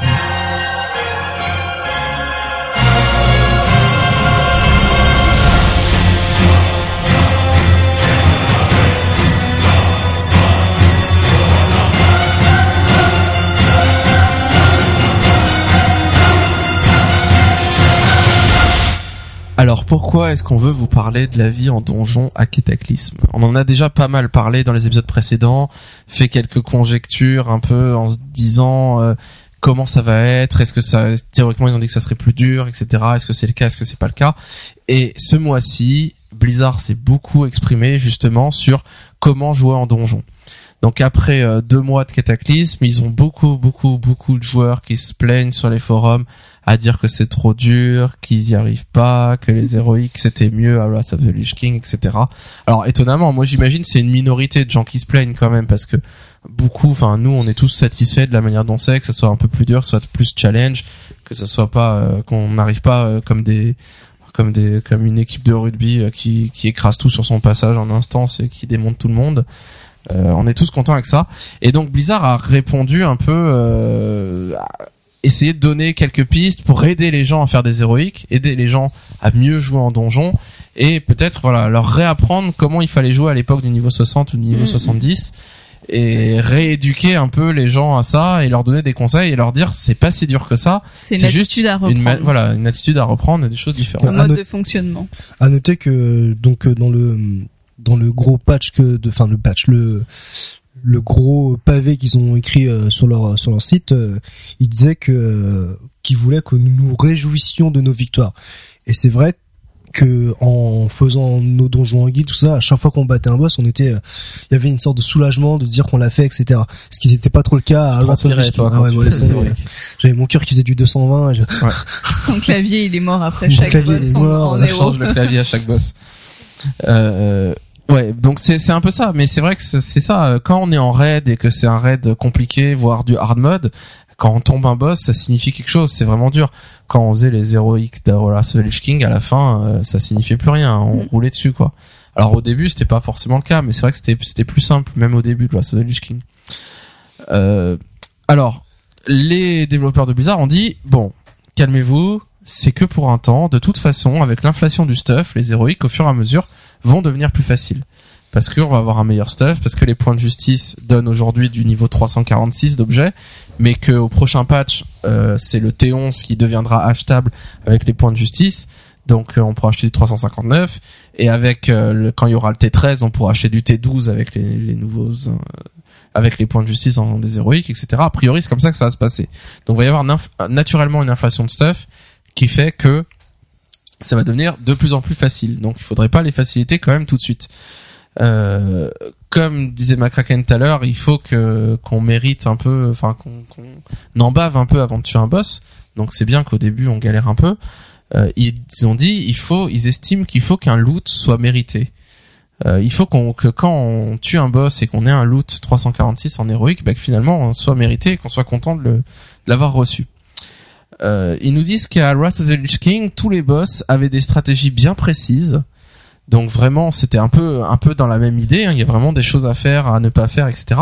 Mais que finalement, le- c'était un peu mal équilibré et qu'on était tellement puissant qu'on pouvait passer outre, qu'on pouvait y aller comme des bourrins, ignorer la strat et euh, appliquer finalement la même strat à chaque boss qui est euh, le tank tank, le heal heal et les DPS DPS, voire le heal DPS. Euh, alors, il nous, il donne plusieurs conseils. On va essayer de les, les reprendre un peu ensemble et puis de, voir par rapport à notre expérience qu'est-ce qu'on qu'est-ce qu'on conseille au tank de faire, au heal de faire, au DPS de faire. Euh, alors, quelques conseils d'ordre général. N'hésitez pas à communiquer. Si vous êtes en pick-up, si vous êtes en guild ou avec des amis, naturellement vous allez communiquer. Mais si vous êtes en pick-up, n'hésitez pas à prendre le temps, à la fois si vous connaissez l'instance, d'expliquer la technique en quelques mots, au moins de dire euh, les DPS faites ça, attention à ci, attention à ça. Et aussi, si vous ne connaissez pas la strat, à le dire. À dire je ne connais pas la strat. Euh, je sais que peut-être des fois c'est quand on arrive un peu en retard, que ça tout le monde est 85 depuis deux mois et qu'on vient de passer 85 et qu'on a envie d'aller en instance normale ou après quand on a un peu de stuff en héroïque, bah, on préfère se faire tout petit et être discret et essayer de, de voir par soi-même et pas dire qu'on connaît rien parce que on est peut-être face à des rocksorts euh, qui sont super super balèzes dans notre groupe et qui n'ont pas envie de nous expliquer. Il vaut mieux savoir toujours qu'on a un joueur dans le groupe qui connaît pas du tout la strat parce que peut-être qu'on lui expliquera pas parce que justement la strat est pas très compliquée et qu'il va se débrouiller. Mais souvent il y a un truc à savoir à tout prix dans dans, ce, ce combat là qu'il faut savoir il, faut penser à le dire. Et il faut savoir si quelqu'un n'a jamais fait ce truc là il faut le savoir parce que vraiment euh, sinon c'est c'est wipe assuré quoi. Ouais, je tiens à dire euh, par expérience, euh, demander tout le temps parce qu'à chaque fois qu'on a demandé, on avait toujours deux trois personnes qui arrivaient et qui disaient qu'en fait nous aussi on connaît pas, est-ce qu'on pourrait avoir la stratégie? Euh, C'est super important, c'est super intéressant de, de ouais c'est pas très long d'expliquer même quand on connaît la stratégie, certaines fois on apprend d'autres trucs. Quoi. Moi, euh, à chaque fois je pensais connaître une stratégie et j'apprenais un truc en plus. Donc euh, Et puis d'une certaine manière, une fois que vous avez dit que vous connaissez pas la strat, et ben s'il y a wipe et que c'est de votre faute, et ben oui, vous, Vous l'avez. dit, je connaissais C'est pas. pas de votre faute vraiment parce que vous avez dit que vous connaissiez pas et que vous maîtrisiez pas. et après il faut beaucoup de patience Pas, aussi. euh, Il faut faut pas pas, euh, dès le premier wipe. euh, Et si jamais votre groupe euh, vous vire du groupe du coup euh, parce que vous connaissez pas, et ben Vous franchement, pourrez dire que c'est eux il les ne vous nuls. méritait pas. Euh, alors, quelques stratégies euh, par rapport aux tanks heal DPS. Alors, les tanks, qu'est-ce qu'ils doivent faire les tanks? Les tanks ne doivent, Pitié. Yuri, c'est pour toi ça, Pas d'AOE. ne doivent plus faire d'AOE du tout. C'est fini les AOE. C'est dommage. Alors, ça commence à revenir un petit peu Oui, parce que oui. maintenant les packs, euh, quand on commence à être Ouais, bien stuffé, euh, ça coup, va un peu euh, mieux. moi j'ai vu des fois où, enfin, des fois, même en ouais, guilde, hein, où on, on est mort sur des packs, enfin sur des sur trash. des packs parce qu'on s'est que, dit euh, parce, parce que que Yuri l'AOE avec son DK s'est dit Non, non, bon, non, non, non. pas Yuri Non, non. Non, mais en tout cas, les DK c'est la plaie. c'est un peu fini les tanks euh, c'est bon je suis Superman j'y vais comme un héros je prends tout je je gère tout etc quand on n'est pas stuff il faut du crowd control point du crowd control. Donc crowd control, on va revenir un peu tout à l'heure sur euh, un peu plus en détail là-dessus, mais en gros, il faut faire des moutons, il faut faire des sapes, il faut faire des pièges de glace, il faut faire des choses comme ça au maximum selon le groupe qu'on a pour ne pas avoir à gérer quatre mobs ou cinq mobs ou trois mobs d'un coup, pouvoir en avoir à en gérer que un ou deux et pour les tomber plus vite et pour les prendre au fur et à mesure. Donc pas d'AOE, sinon ça casse les crowd control. Mais par par expérience on on a fait un donjon en, en- avec quelques membres de la guilde et donc des pick-up dont le tank était un pick-up. Et il partait tout le temps en héros comme ça il partait à l'aventure. Et à la fin il s'étonnait que euh, le heal ne le heal pas. Il disait mais pourquoi tu me heal pas? T'es mauvais etc et nous on était là mais il fait mais il est fou quoi. Alors Il déjà régène mana, déjà régène mana d'une part. Et en plus il me dit ah oui en plus c'est ça il partait en plein milieu de la régène mana quoi. Tu dis mais lui il a tout compris quoi. Et donc euh, les tanks Superman arrêtez d'être Superman arrêtez de croire que vous êtes invincible quand vous êtes surtout je le répète vous êtes unstuff Ouais, surtout. Surtout. Sur un stuff. Ouais. Bon, quand on commence à être bien stuffé, Oui. en effet, on peut commencer les sorts de Mhm. zone et ça On peut passer. On peut quand se lâcher un bien, peu quoi. plus, mais euh, avec un gros DPS et tout. Euh, alors, autre chose, euh, les lanceurs de sorts sont les bonnes cibles pour les crowd control. Donc, pensez bien euh, quand vous, vous avez un pack et que vous voyez qu'il y a un ou deux casters dans le pack, c'est vraiment les cibles qu'il faut mettre en mouton, qu'il faut bloquer. Parce que euh, voilà, à distance, un mage peut faire un mouton. Les, les sorts, ça fait beaucoup de dégâts parce que euh, peu importe que la personne soit en cuir, en maille, en plaque, le sort il fait la même quantité de dégâts. Euh, donc c'est vraiment le, les, les personnes qu'il faut bloquer. ou notamment les, les, les healers comme dans euh, le trône des marais à Vagir où euh, il faut notamment euh, crowd control les les Oui. les, euh, les Les soigneuses. lanceurs de sorts ou les healers. C'est vrai que Oui, oui. c'est un bon Ou les heals, ouais. aussi, hein. Les heals aussi, euh, À la ouais, rigueur, faut en vraiment les bloquer. euh, Ouais, les heals, c'est c'est vraiment galère. Ouais. Euh, l- en général, le tank, si vous jouez tank, c'est à vous de marquer les cibles. Vous êtes le chef. C'est vous le chef, vous devez marquer les Vous cibles. pas un héros, mais vous êtes le chef. C'est pas mal déjà. Ouais. Alors c'est pas obligatoire. S'il y a quelqu'un dans le groupe qui veut s'en occuper, hein, ça peut être quelqu'un d'autre qui le fait, quelqu'un qui gère, qui s'est mis des raccourcis.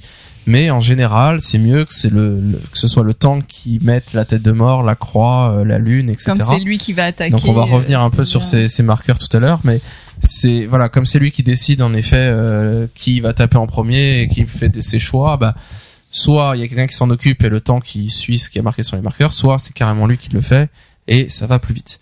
Et enfin dernier conseil pour les tanks que Blizzard nous donne, c'est de surtout laisser les classes à mana régène, surtout le heal.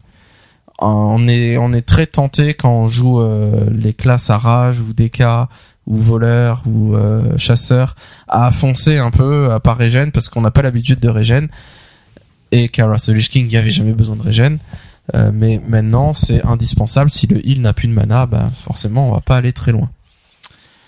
Quelques conseils pour les heals. Euh, alors Blizzard nous dit si vous jouez heal et que vous ne pouvez pas varier vos sorts c'est que le groupe ne connaît pas la strat et ou est sous-équipé. Qu'est-ce que ça veut dire? Ça veut dire euh, quand vous jouez heal, vous avez un, panel de sorts que vous pouvez utiliser. Donc vous avez 4, 5, 6, 7 sorts différents. Et si euh, ça veut dire qu'il y a un sort qui va être le sort qui fait le plus gros, le, plus gros soin, par exemple. Et vous avez d'autres sorts qui dépensent moins de mana, mais qui soignent moins, etc. Tout ça pour pallier à différentes situations. Et ce que nous dit Blizzard là, c'est que si vous jouez heal et que vous vous rendez compte que la seule manière de soigner le groupe et que ça passe, c'est d'utiliser toujours le même sort, par exemple votre plus gros so- sort de soin, c'est qu'il y a un problème. C'est pas vous le problème forcément, c'est que euh, ce qui se passe, c'est que soit la strat n'est pas bien connue et que donc les DPS ou les tanks prennent trop de dégâts, soit euh, que le, groupe est sous-équipé et se prend beaucoup trop de dégâts et vous pourrez pas aller plus loin. Donc une manière de se rendre compte quand on joue heal un peu de la manière dont il faut jouer et que selon ce qu'on fait, bah, on peut avoir des indications sur ce qui va pas dans le groupe. Deuxième conseil, si vous êtes à court de mana, c'est que les DPS et tanks ont été trop longs à tuer un boss.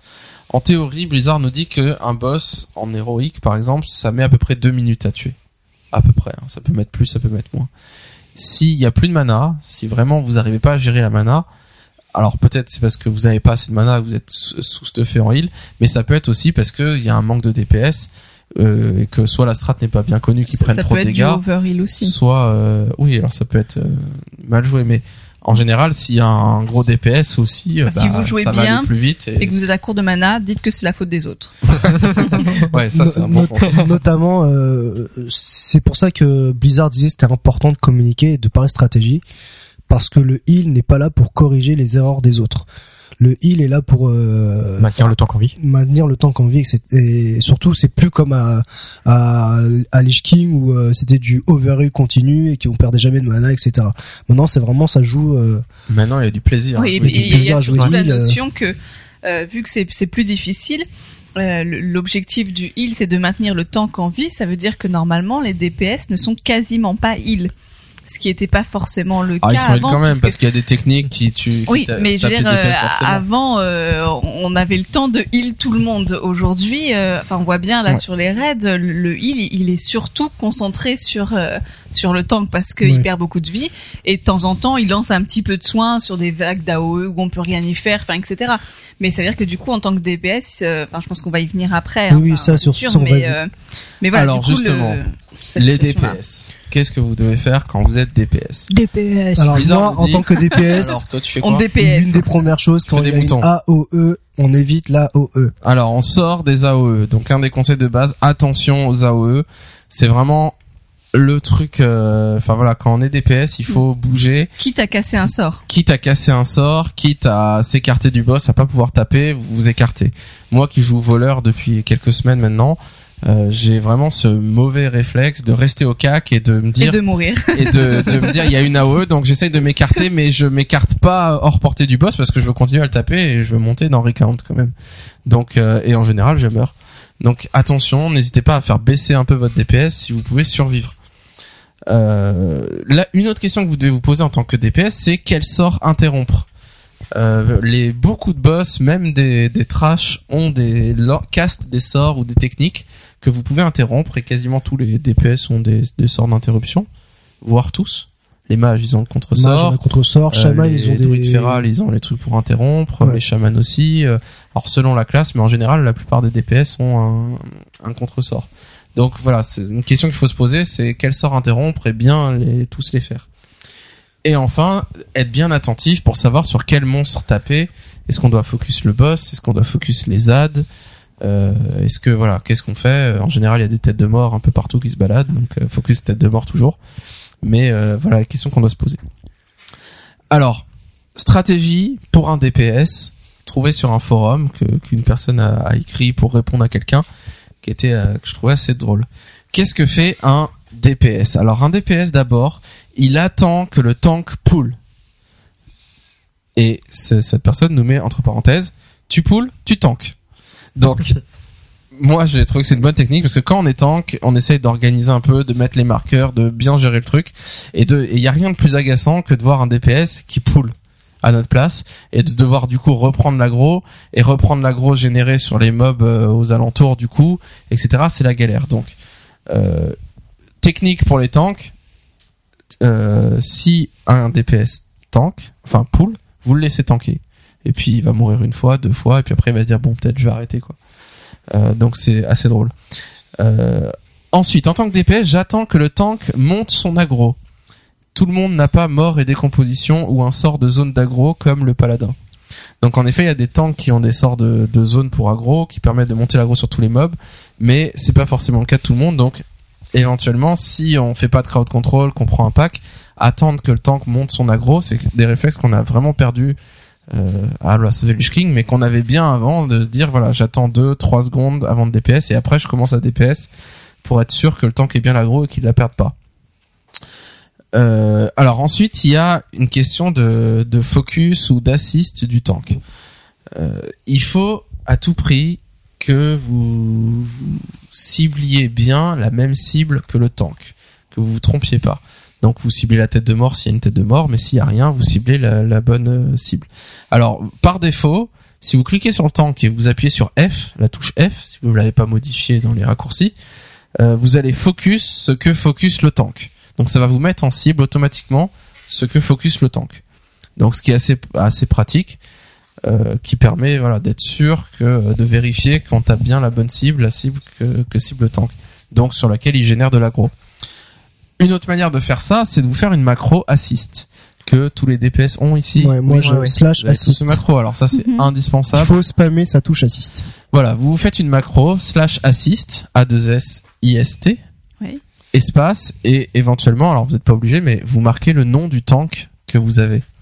Donc vous dans votre macro, en fait, automatiquement, elle va dire assister telle personne. Donc moi, Gorger tank, euh, quand on raid, etc. Bah, les gens de notre guide en général, ceux qui veulent, ils ont une assist sur le tank qui fait qu'ils ont un- une macro slash assist espace Gorger.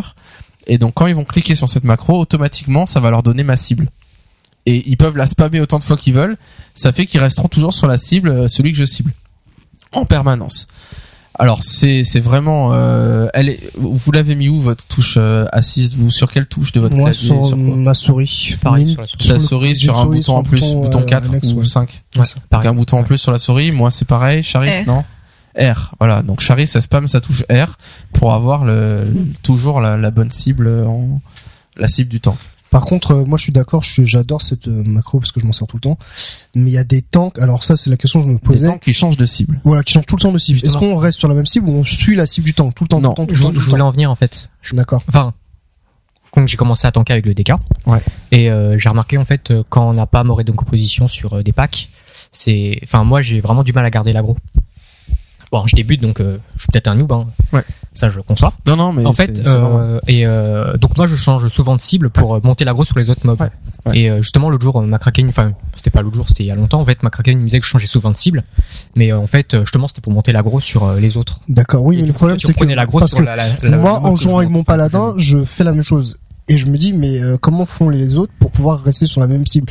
Est-ce que je dois rester sur la même cible? Enfin, en tant que Alors, tank, hein, je parle. Est-ce que le truc c'est que si on rentre un peu dans les détails le heal il génère de l'aggro aussi Le heal quand il lance des soins il génère de l'aggro donc le tank doit monter il doit focus une cible que tous les DPS vont focus et il doit bien monter de l'aggro sur cette cible pour que les DPS prennent pas l'aggro. Le problème c'est que s'il fait que ça et qu'il tape pas du tout les autres cibles, il y a des chances que le heal prenne l'aggro sur les autres cibles parce que lui génère de l'aggro de manière euh, uniforme sur tous les mobs. Donc les donc il faut générer de l'aggro aussi sur les autres cibles. Euh, donc qu'est-ce que ça veut dire ça? Ça veut dire que en gros euh, que certaines classes vont avoir plus de mal à faire ça. Euh, certaines classes vont, facilement monter l'aggro sur euh, des packs, par exemple avec mort et décomposition, avec les, les de, de zones si on fait pas de crowd control, ça va monter tout seul. Certaines, certaines classes vont avoir du mal à faire ça et vont devoir euh, faire un changer de cible constamment pour balancer des, des sorts qui génèrent de l'aggro sur les différents cibles.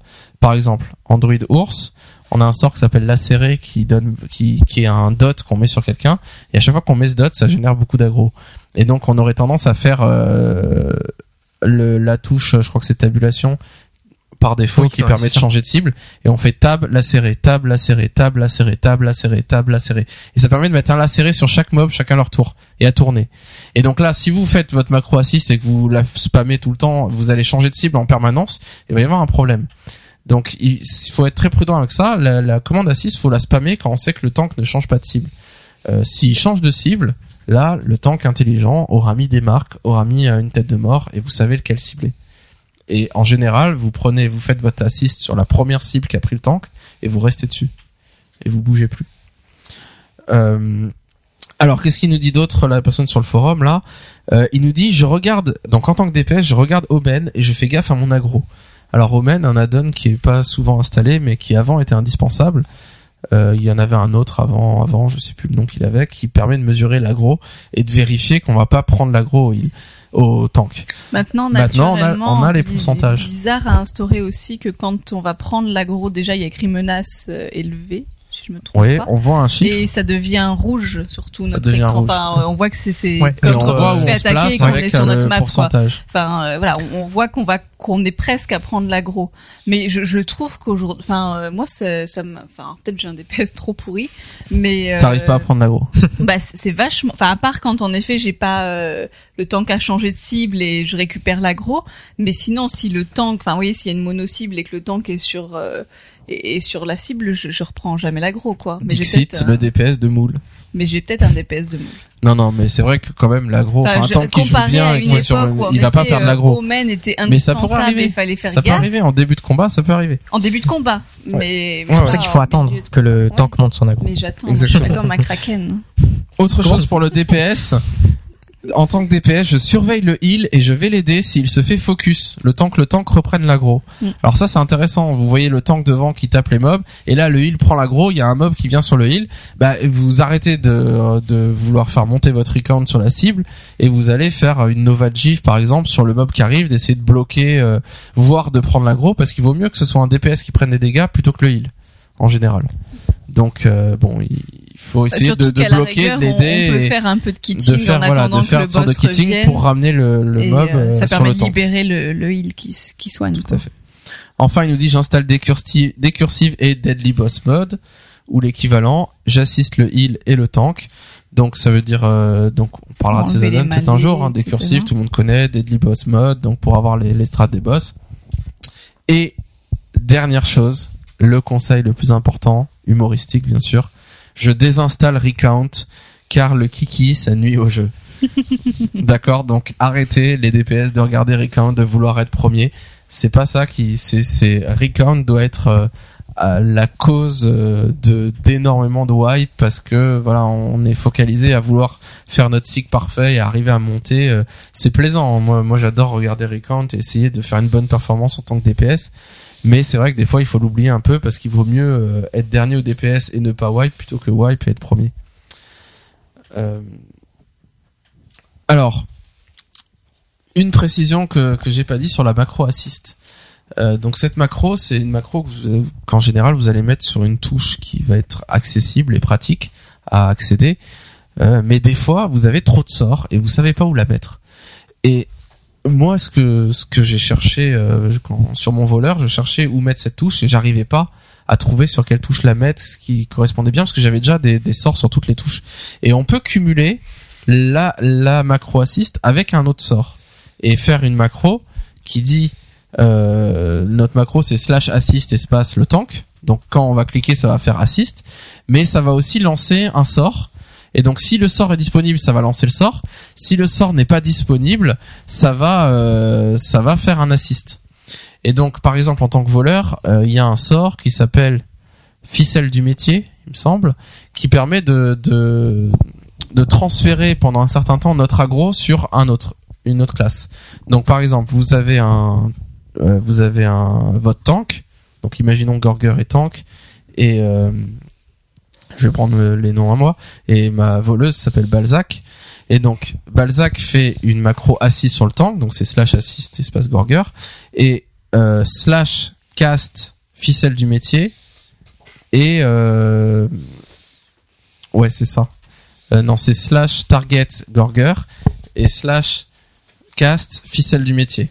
Donc ce qui veut dire, qu'est-ce que ça veut dire cette macro? Ça veut dire que quand je vais cliquer dessus, ça va soit ça va me faire des assists tank tout le temps, et si le sort ficelle du métier est disponible, ça va cibler le tank, donc Gorger, et ça va lancer ficelle du métier sur lui tout le temps. Et donc ce sort-là, ça transfère mon aggro sur le tank. Donc en gros, j'ai une seule touche, je la spam tout le temps, et je lance ficelle du métier sur le tank, ça lui donne un bonus de dégâts aussi, c'est la caractéristique de sort, et ça me fait une assist automatiquement. Donc ça permet d'avoir deux sorts sur une seule touche, comme on avait vu pour les macros euh, avec Caspib dans les parties PVP. Et donc il y a toujours des un petit sort comme ça qu'on peut euh, qu'on a tendance à vouloir lancer tout le temps, et donc on peut mettre notre assist par dessus, qui fait que ça va la lancer par défaut. Alors parlons un peu des crowd control et voyons un peu euh, qu'est-ce que qu'est-ce qu'on peut faire en crowd control à Cataclysme et même euh, qui était déjà disponible avant. Alors, quel crowd control va sur quel mob On va peut-être pas rentrer autant dans les détails. Par contre, vous pouvez savoir exactement. Il y a, il y a des conventions qui se sont instaurées naturellement euh, depuis le tout début de World of Warcraft sur quel insigne correspond à quel crowd control. Alors, vous avez sûrement remarqué qu'en général, on focus toujours la tête de mort. C'est logique. C'est logique. Donc tête de mort en premier. La croix, c'est toujours la deuxième cible. Hmm. Si vous voyez une croix, ça veut dire vous focus pas la croix, on focus la tête de mort, mais en deuxième quand on l'aura tué, on va focus la croix. La lune, qu'est-ce que signifie la lune? Un chip. Un mouton. moi. Donc en général, c'est des conventions, c'est pas obligatoire, mais en général, quand on met une lune quelque part, euh, ça veut dire qu'on veut un mouton. Pourquoi? Parce que Parce que euh, j'ai on compte les l'habitude. moutons. non, ça n'a rien à voir, ok. La lune, la nuit, on compte les moutons. Ouais, peut-être. Hein. Je sais pas, moi J'ai pas de réponse à cette question. J'ai une réponse logique à apporter, mais euh, Bah apparemment c'est la couleur, non? La on couleur. La couleur, la lune est blanche et le mouton, quand on fait un mouton, le mouton est blanc. Mais Donc, moi, a priori, c'est un petit lien. singe aujourd'hui. Bah, tu fais un Moi singe. je fais une tortue, moi. une. Les conventions ont fait que naturellement on s'est dit bon la lune ça va être le mouton parce que c'est blanc. D'accord? Euh, Si vous voyez un carré bleu, Le piège du chasseur. le piège Le du glaçon. chasseur, Le glaçon du le chat. glaçon. Ouais. Donc le glaçon c'est un gros glaçon bleu, donc carré bleu c'est lié. Donc s'il y a un carré bleu, c'est un chasseur. Donc pensez bien, si vous êtes tank, Euh, si vous avez un chasseur, bah, mettez-lui un carré bleu et par défaut, il va savoir qu'il fait un glaçon. Théoriquement, peut-être qu'il saura pas, peut-être qu'il faudra lui dire, mais en général, les conventions fait que il saura. Si vous voyez un triangle vert, Hmm, Ça le- peut être le- deux choses. Le sarment, non? Enfin, euh, pour le druide, non? Le druide, c'est pas, alors c'est soit sarment, soit hibernation sur les draconiens.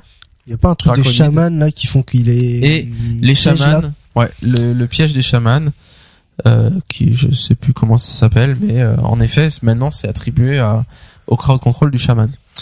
Euh, il nous en reste trois. euh, L'étoile jaune, Voleur. le voleur. Pourquoi J'ai appris récemment que Le c'était voleur. voleur, c'est jaune. Le voleur, voilà, la couleur du voleur sur la, la minimap, le point du voleur, il est jaune. Donc le voleur, il peut sap. Et donc, euh, en gros, on a par défaut, on a dit que les- l'étoile jaune, c'est sap du voleur. À savoir que avant le combat, le sap doit être fait avant, sinon on peut pas le faire. Ouais, dès que le Dès que le combat est lancé, le voleur peut plus sap. Il faut que le combat ne soit pas lancé pour qu'il puisse sap. Ouais, donc, Donc théoriquement, quand il y a du crowd control, c'est le voleur en Voilà. premier qui va. Il faut, c'est pas le tank qui poule, c'est d'abord le voleur qui se met invisible, qui va. Il a des moyens de détourner les cibles pour pas se faire voir. Il sape et euh, ensuite il recule, il s'en va. Et donc là, le mob est déjà en crowd control. Et après, on est parti. On poule, euh, euh, mouton, etc. Donc là, ça fait logique, euh, ça ferait voleur, chasseur et euh, ship. Plus piège. Bah, en fait, Bah, peu importe. Le voleur en premier. Après, les autres, ils font. ouais, de toute façon, quand, euh, quand il sape, euh, il prend pas l'aggro. Enfin, Non, prend il y a juste le mob, il tombe dans les pommes. le euh. Ouais, voilà. Et tu peux saper et le sap il s'en va et recommencer. Et, Et tant le- que le combat est pas lancé, il y a pas de Et problème. le mob, il remarque rien. Le mob il revient, il, Il, est Il se rend compte de C'est rien, comme dans il a Metal juste- Gear. il a juste une absence quoi. C'est une crise d'épilepsie. Il a une déco comme moi. Il nous en reste deux, la pièce jaune. Piège jaune. Une idée de ce que c'est la pièce jaune? Des PO Non. Tu donnes des PO Ah, au c'est pas pour le, le prêtre, non Le prêtre, euh, l'entrave. le- L'entrave, mais alors- Ah, bah Ah c'est ouais, ça aussi l'entrave. au- Euh, Le au- chaman, c'est aussi l'entrave, Au non mind control, mais non, en fait, rien à voir. Non non, le- l'entrave l'entrave, du ouais. prêtre. Le, le chaman, c'est pas ça- une entrave aussi Peut-être la couleur. Euh, ouais ouais, je sais pas si c'est le même. euh, Enfin, la pièce, elle est un peu orange, non Ouais, la pièce elle est un peu orange. La cage, elle est Donc jaune. la cage elle est un peu blanche et pas, jaune. ouais. Donc bon, c'est par défaut. Donc on met une trouver un signe pour le orange. Et enfin le losange violet ou rose. Violet. Losange violet, une idée Le démo. Le Ça a l'air bien les démo. démos. Ouais. Là, je sens Couleur du démo, presque violet. Fier. Non. C'est le non le... c'est bon, ça. ça c'est du crowd control. non, Instance, le ban. Alors soit le, la séduction de la la machin là, euh, comment ça s'appelle là Banshee. La- Non, Pas la- non, c'est pas une banshee, Non, c'est c'est la succube. La succube. Ouais, la succube. Euh, non, mais en général c'est le ban. Les élémentaires, les démos ils peuvent les ban, donc c'est le ban de- du démo. Alors si vous êtes tank, faites-vous des raccourcis sur votre clavier euh, qui va vous permettre de, switcher de l'un à l'autre très rapidement. Euh, moi personnellement j'ai CTRL1, CTRL2, CTRL3, CTRL4, CTRL5, etc. qui me met tous les trucs. Donc au fur et à mesure ça rentre et après on sait les mettre très vite. Et donc c'est super intéressant parce que on est là, euh, on est tank et on met les insignes à la vitesse de la lumière en mettant tête de mort, croix, lune, machin, etc. Ça fait classe. Et c'est classe, ouais. c'est classe J'avais jamais pensé au raccourci. Moi, à chaque fois, je, je cliquais le Qui personnage. c'est qui, c'est qui m'a dit en instance mais comment tu fais pour Ouais, c'était c'était moi. Il dit mais, mais, mais comment t'as fait? T'as mis des raccourcis ou quoi? Bah oui, bien sûr.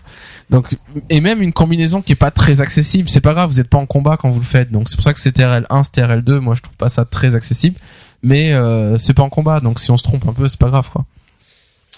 Alors sur euh, MMO Champion, il y a eu un je sais pas qui c'est, c'est sur un des guides, je crois, euh, qui expliquait la la l'attitude basique pour raider, la tactique basique pour raider avec à chaque fois si vous êtes DPS, heal ou tank, qu'est-ce que vous devez faire, les questions que vous devez vous poser. Alors j'en ai sélectionné euh, quatre qui sont assez marrantes.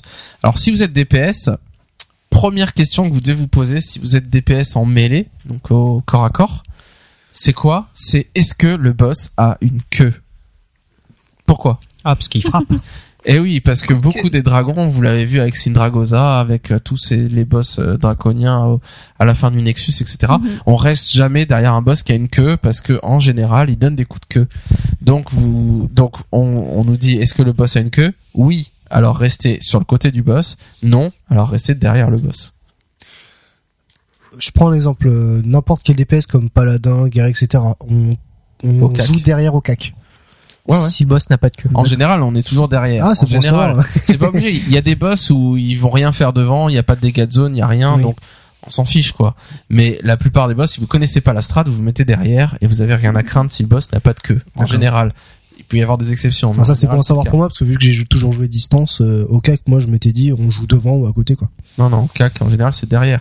Voilà, c'est à Euh, côté D'ailleurs, les, les voleurs, par exemple, ont des techniques qui peuvent faire que euh, derrière, en étant derrière. Mm. Donc, euh, c'est pour ça que naturellement, eux vont ont intérêt à se placer derrière. Donc, bon, c'est une convention. Quoi. Euh, une autre question qu'il faut se poser en tant que DPS, c'est est-ce qu'il y a des ZAD Si non, passez à la question suivante. Si oui, kill, kill, kill. en tant que ok, vous vous lâchez sur les ZAD. Toujours sur les ZAD. Euh, alors une une réflexion, une remarque sur les heals.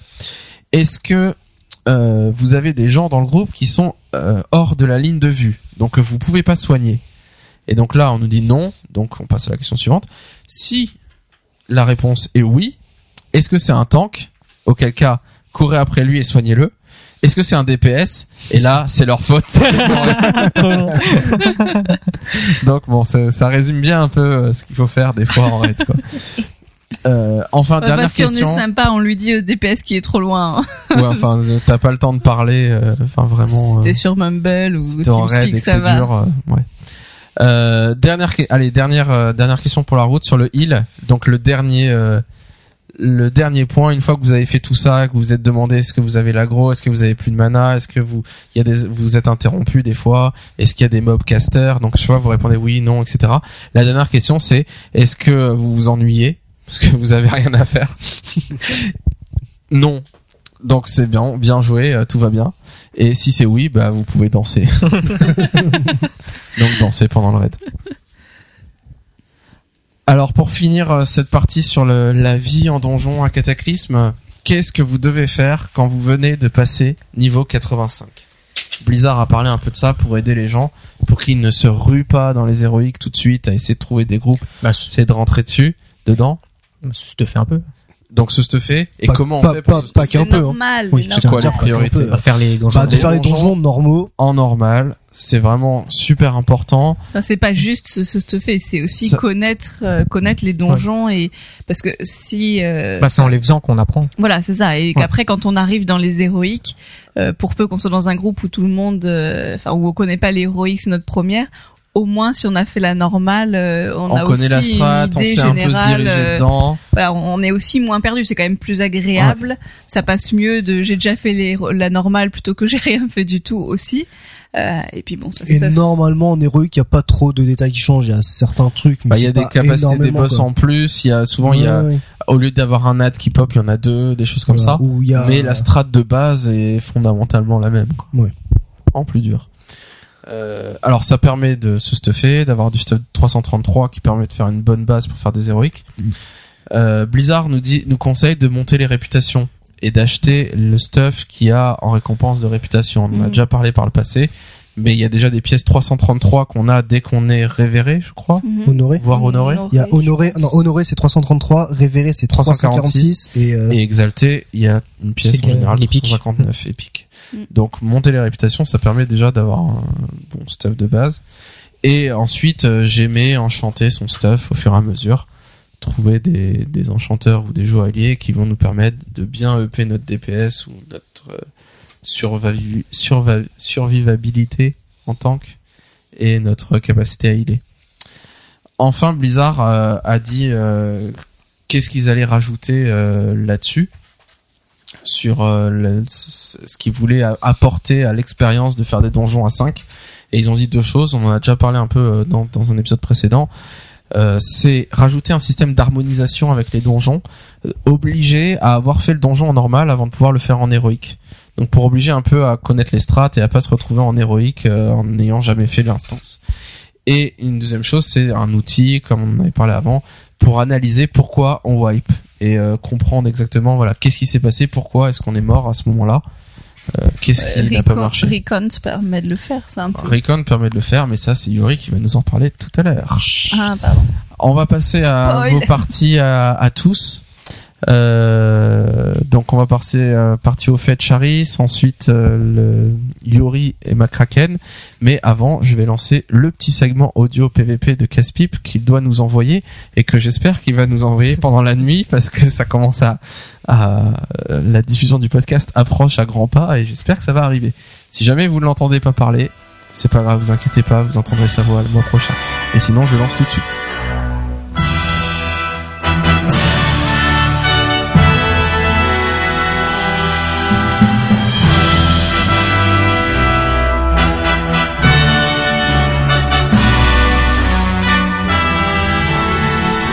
Salut à tous pour cette rubrique PVP. Euh, Alors euh, ce mois-ci, ben, on va parler rapidement des news de la 4.0.6.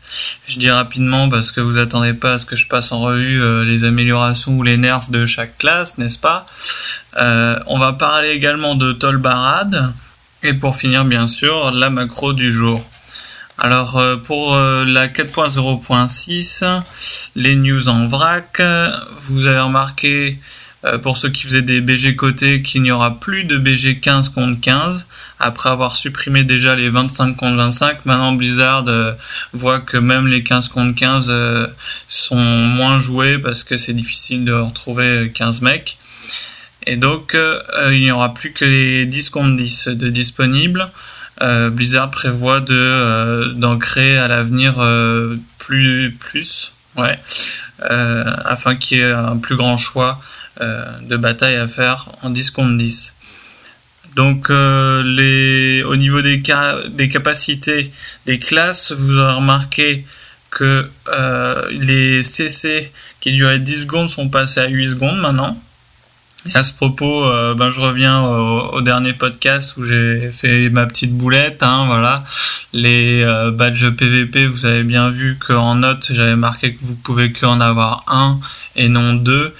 Euh, voilà, c'est parce que j'avais arrêté WoW à, à la BC et que j'ai repris juste avant Cataclysme. J'avais pas fait la transition, excusez-moi, c'est des choses qui arrivent.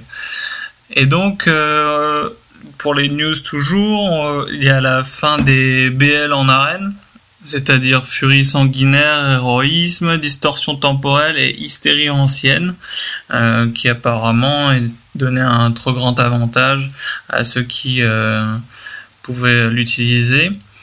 Et au niveau des équilibrages des champs de bataille, bien, il y aura déjà Tolbarad dont je vais parler un peu, et aussi un équilibrage sur le rivage des anciens, où maintenant euh, les tours euh, anti-char euh, ont été bien up, puisqu'elles infligent deux fois plus, je crois, et qu'elles ont une meilleure cadence de tir, ce qui est plutôt bien, parce que c'est vrai que ces chars étaient assez costauds et donc euh, qui permettra un peu de, de, rendre plus difficile l'attaque.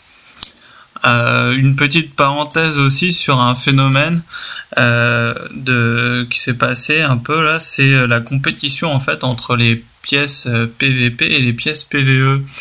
apparemment, Blizzard donc a a retardé l'apparition des armes côté 200, 2200 euh, pardon, et à diminuer également le bonus des quand on a 4 pièces d'un set PVP, euh, les bonus des statistiques primaires, hein, genre euh, endurance, intelligence, etc., qui ont été réduits par 2.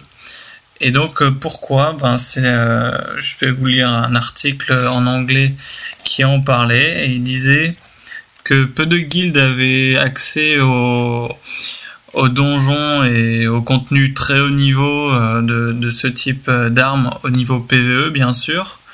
Et que ça faisait que les, champs de bataille et les arènes auraient été la première source pour accéder à des, euh, armes de ce calibre et donc, euh, il ne voulait pas euh, imposer aux guildes PVE de euh, devoir prendre cette option de faire du gros PVP, du gros PVP pour obtenir ces armes. Et qu'ils avaient conscience du phénomène, que dans le futur ils essaieraient de trouver quelque chose, et qu'ils avaient planifié de rendre disponibles les armes 2200 à peu près deux semaines après la après le patch 4.0.6. Euh, voilà. Et donc pour le bonus des 4 pièces, c'était un peu la même histoire. Hein. Ils ont dit que c'était un bonus un peu trop élevé et que certains joueurs euh, préféraient mettre euh, du PVP en, en donjon faute d'avoir mieux en PVE. Puisqu'on parle des bonus de 7, au passage, la petite astuce pour ceux qui ne savaient pas, c'est que si vous avez euh, le choix entre deux sets PVP, eh bien, euh, rien ne vous empêche de cumuler deux fois le premier bonus de 7 en euh, récoltant donc deux pièces de chaque set plutôt que de finir un set total si le bonus euh, des quatre pièces n'est pas si avantageant que ça. Euh, par exemple pour moi prêtre, euh, ça a été bien plus utile d'avoir deux fois le bonus de résilience que m'offraient mes deux pièces de chaque set plutôt que de cumuler les quatre. Donc voilà pour les news, hein, rapidement, grossièrement.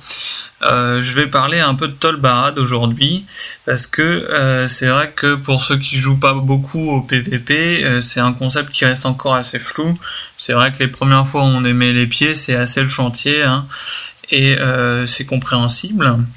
Et puis on verra également pourquoi c'est un champ de bataille qui a fait l'objet de pas mal de critiques et donc la tentative de rééquilibrage que la 4.0.6 vient apporter.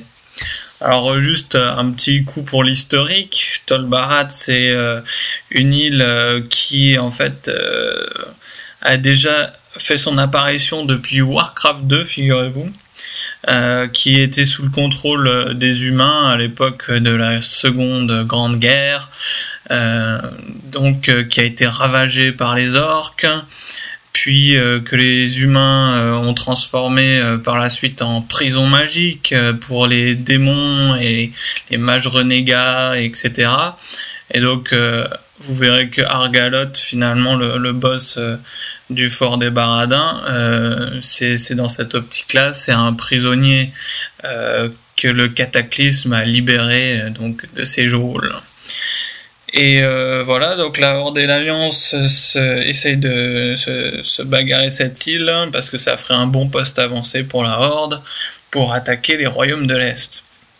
Alors le concept du BG en lui-même, les mécanismes, ça a été pour Blizzard de, de, réessayer de faire un jeu d'hiver, une bataille épique avec euh, énormément de joueurs, mais euh, de, gérer un problème que le jeu d'hiver avait, c'était que euh, en défense, toute la masse de joueurs était regroupée. Et donc avec Tolbarad, ils ont essayé de faire un concept où on s'éparpille plus. Et ça a un peu échoué finalement euh, et donc, on verra pourquoi et quels euh, apports aujourd'hui la 4.0.6 nous apporte là-dessus. Les règles du champ de bataille, c'est un champ de bataille qui dure 15 minutes à la base qui est extensible à 30 minutes euh, avec un cooldown de 2 heures à chaque fois. comment est-ce que le temps est extensible? Eh bien, vous verrez que il y a trois tours et que ces tours, euh, si on les détruit, euh, chacune d'elles euh, augmente de 5 minutes le temps de jeu. Et vous avez bien sûr des alarmes qui pop au milieu de votre écran quand ces tours sont attaquées ou détruites pour vous prévenir. Le compte à rebours est en haut de votre écran. La bataille en fait se situe pas sur ces tours vraiment, mais sur les trois forts. Alors il y a trois forts, la garnison, la forgeresse et la veille des gardiens disposés en triangle et euh, qui vont faire donc l'objet de, l'attaque et de la défense. Sachant donc que l'attaque gagne lorsqu'elle a réussi à capturer euh, les trois forts et que la défense gagne si elle a empêché à la fin du compte à rebours l'attaque de capturer ces trois forts en même temps. La capture des forces se fait de la même façon que dans l'œil du cyclone, c'est-à-dire que la faction qui est la plus représentée dans la zone du fort fait euh, déplacer une jauge dont euh, chacune des extrémités représente euh, un camp. Au niveau des cimetières, donc l'attaque dispose de trois cimetières qui sont les cimetières collés à côté de chaque fort, ce qui vous permet quand vous repopez de réattaquer à chaque fois le même fort mais vous handicape un peu sur les la mobilité. Hein, vous avez plus de chemin à parcourir pour accéder à un autre fort, tandis que la défense, elle, a un cimetière au centre de la carte, ce qui fait qu'elle est beaucoup plus mobile. Dès que les joueurs repopent en défense, ils peuvent rapidement accéder à un autre fort que celui où ils étaient précédemment. Donc voilà, ça c'est un peu les règles sur le papier. Hein. On s'imaginerait facilement qu'il y ait trois grosses batailles euh, à chaque, euh, une à chaque fort.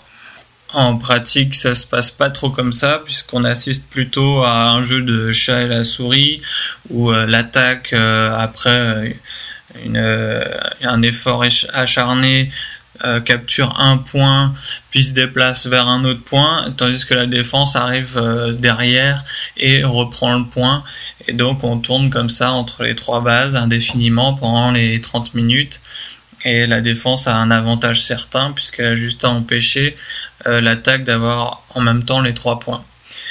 Et donc le patch 4.0.6 est là pour équilibrer un peu ça, puisque maintenant l'attaque Dès qu'elle aura capturé deux points, elle bénéficiera d'un bonus de 200% euh, à la vitesse de capture du troisième point.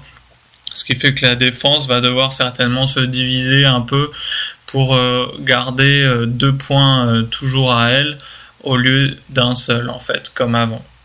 Alors, quelles sont les astuces pour euh, mieux jouer à Tolbarad pour ceux qui débutent?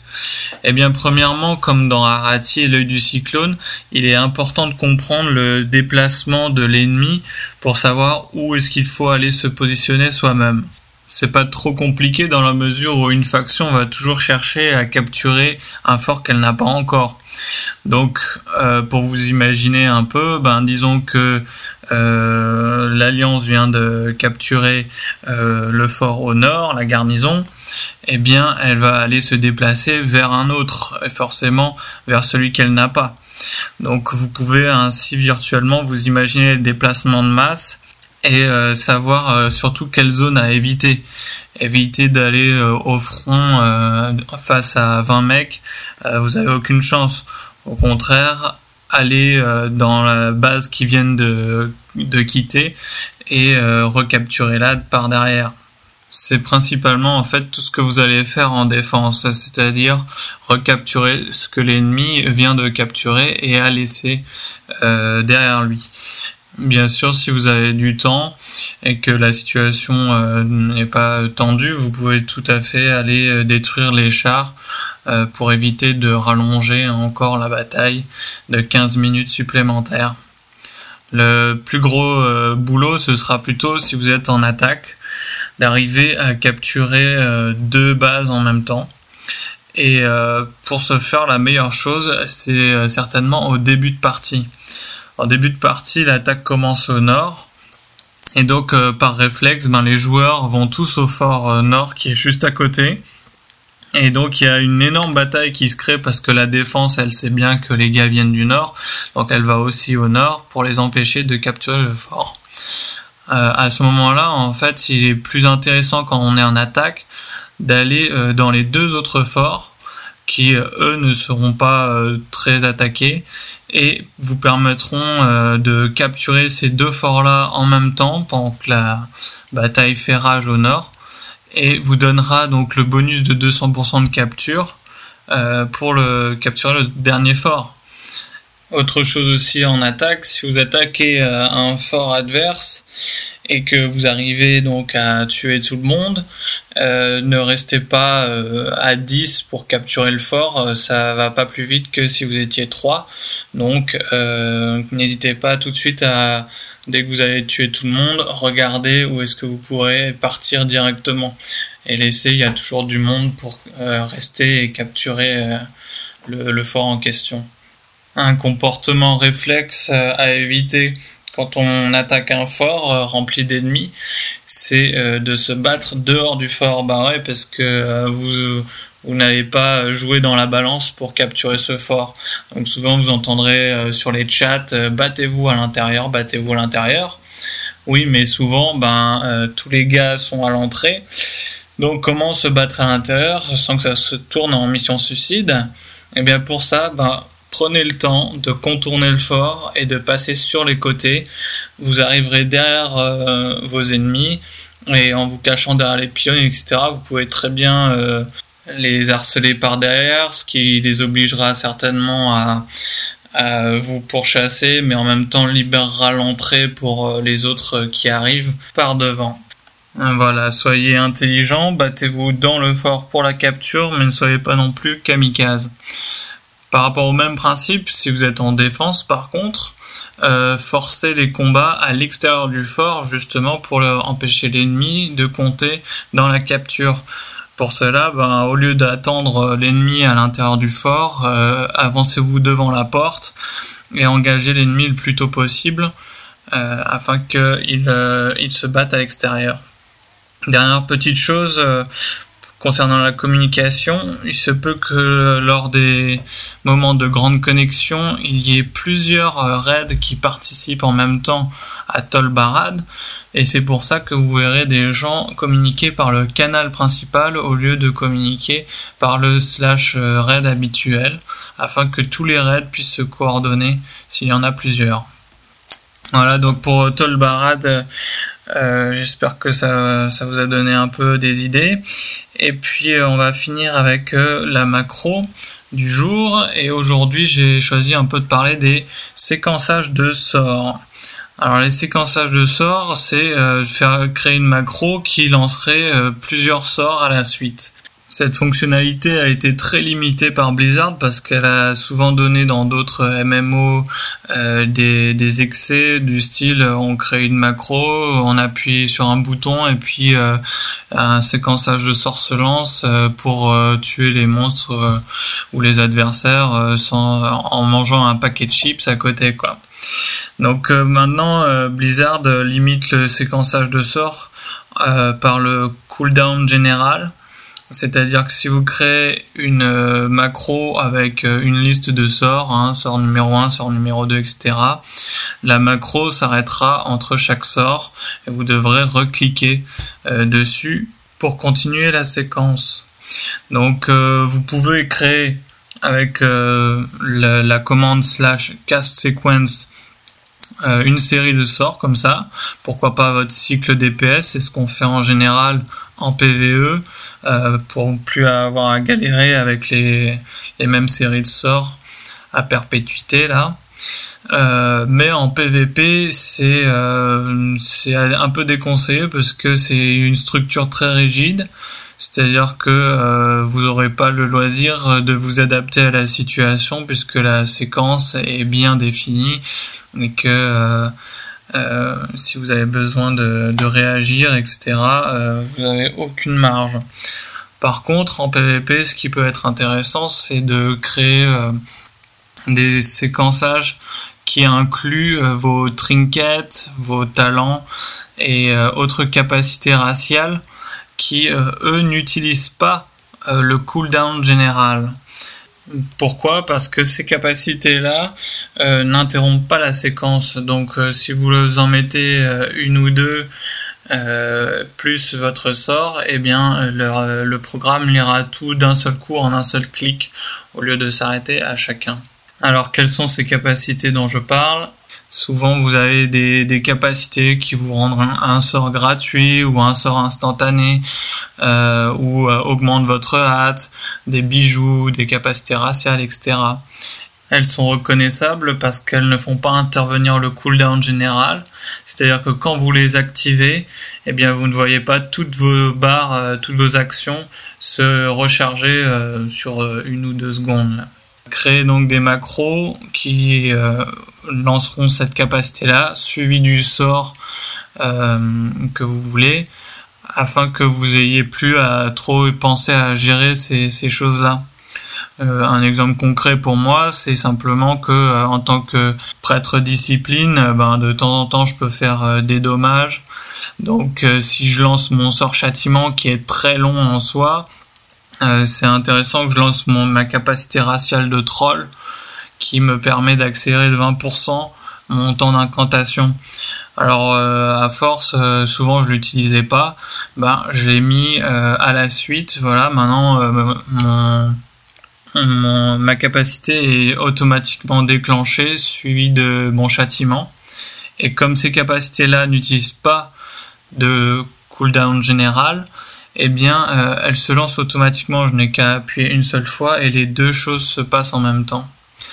Donc voilà, réfléchissez à vos sorts, à vos trinkets, euh, dans quelle situation vous utilisez en général ces, ces, ces petits atouts, euh, ces petits euh, talents, etc. Ce qui vous permettra de ne plus trop y penser en plein milieu de l'action et en même temps que ces atouts puissent être quand même utilisés régulièrement quand ils sont disponibles. Donc comme d'habitude, je vous laisse les exemples macro en commentaire du podcast. Voilà, ceci conclut la rubrique euh, PVP du, du mois. On se revoit le mois prochain et euh, je ne serai plus tout seul à bavarder, heureusement, puisque je rentre en France euh, dans deux semaines. Bon jeu à tous et à la prochaine.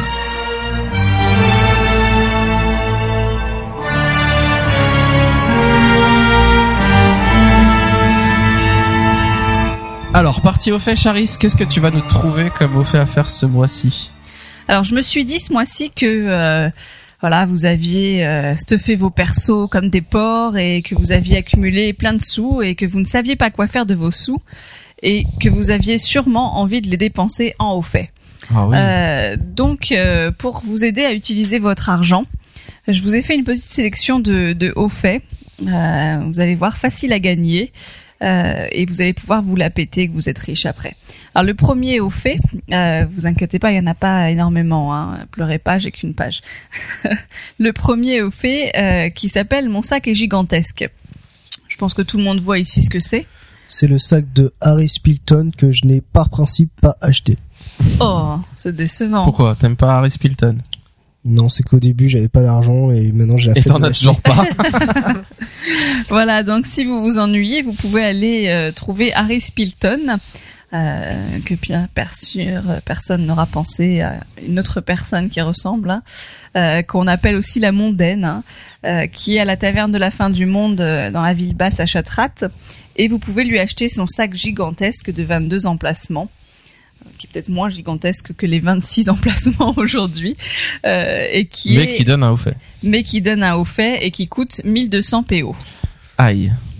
Euh, alors, juste pour petite euh, info, c'est si vous ne l'avez pas fait et que vous voulez le faire, sachez qu'il faut équiper le sac pour que le haut fait s'active. Oui, parce que sinon on peut le vendre après. Voilà. Mais je pense pas qu'on le revend 1200 PO pour le coup.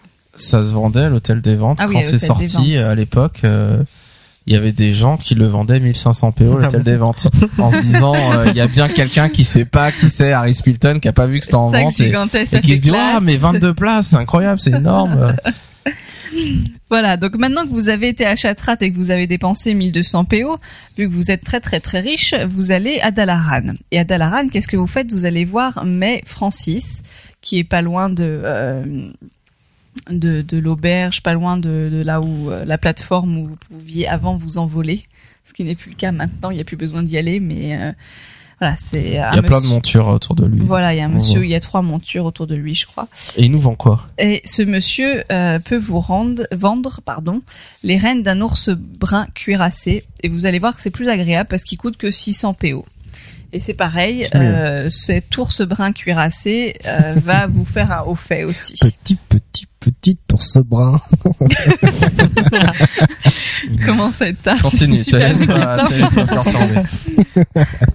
Alors ce, ce PNJ peut aussi vous vendre autre chose qui pour le coup fait un petit peu plus mal au porte-monnaie, mais comme vous êtes très très riche, il n'y a pas de souci. Euh, faites comme Yuri, achetez-le, vous achetez le mammouth de voyage de la toundra, qui vous coûte donc 16 000 PO, aïe ce qui est un peu plus douloureux au niveau des PO. Ça, enfin, ça nous, fait un nous- petit nous partons du principe que vous avez tous naturellement 9999 999 PO. Voilà, c'est ça. 9999 pas 999 Ouais, pardon. euh, C'est 999 900 000 999. 900 si t'as 9000 PO tu pourras pas acheter le mammouth à 16 000 hein. c'est pas possible Donc voilà, vous avez été acheter vos, euh, vos deux animaux euh, à May Francis. Et comme vous êtes à Kirin, à Kirin comme vous êtes à Dalaran, vous allez aussi acheter l'anneau de Kirin Tor, qui est un autre au fait. Euh, donc c'est acheter une chevalière, une bague, un jonc ou un anneau euh, donc qui s'achète à Dalaran. Il s'achète auprès de Harold Winston euh, à la boutique joaillerie de luxe Cartier Co. Parce que moi j'ai longuement cherché. Alors je vous le dis, c'est dans le hall des mages. hein. Euh, dans une des boutiques, il y a un, gars qui vous vend donc des, chevalières ou, ou bagues. C'est des niveaux d'objets 200, donc ça vous sert absolument à rien aujourd'hui. Euh, il y a les quatre, en fait, il y en a quatre différentes parce qu'il y a des stades différentes qui étaient sûrement utiles à, à l'époque puisqu'il y a, enfin, en fonction de ce que vous voulez, c'est AJ ou un T, etc. Euh, et là, donc euh, chaque anneau ou bague coûte 6800 PO. Euh, là, pour une fois, c'est pas complètement inutile puisque, comme on disait tout à l'heure, c'est un anneau qui vous permettra de vous TP euh, à Dalaran, ce qui est quand même très pratique aujourd'hui, sauf si vous êtes mage et que auquel cas vous en avez absolument rien à faire. Mais sinon, c'est quand même pas négligeable, même s'il n'y a pas forcément grand chose à faire à Dalaran aujourd'hui, mais euh, pour Donc aller quand, en quand je joue mon mage et que euh, j'ai un mec qui me dit euh, tu peux me TP Dallas s'il te plaît? Je dis mais non mais c'est bon débrouille-toi il dit mais je peux plus il y a plus de portail je dis mais si t'as qu'à acheter l'anneau c'est 1800 PO c'est pas énorme Voilà. si vous voulez être vachement sympa et vous faire des amis, vous pouvez répondre ça. À 30 minutes de recharge, hein, N'empêche, euh, pour anecdote, euh, au début, je croyais que c'était pire que ça, euh, c'est au fait, parce que je m'étais dit, euh, qu'il fallait tout acheter ouais, parce qu'en fait, Les tu- quatre. parce qu'il y Ah avait oui. marqué 6800, pour échanger, il fallait 1000 PO en plus, pour échanger, il fallait 1000 PO en plus, donc je pensais qu'il fallait acheter tout le, le, bah, le, le set des quatre bagues, et je me dis, purée, mais ils sont ouf, ces mecs, et tout, euh, 10 000 PO pour ça, quoi. Pour un haut fait, et donc du coup, euh, Bah, t'as 16 000 PO pour un haut fait, si tu veux. ouais.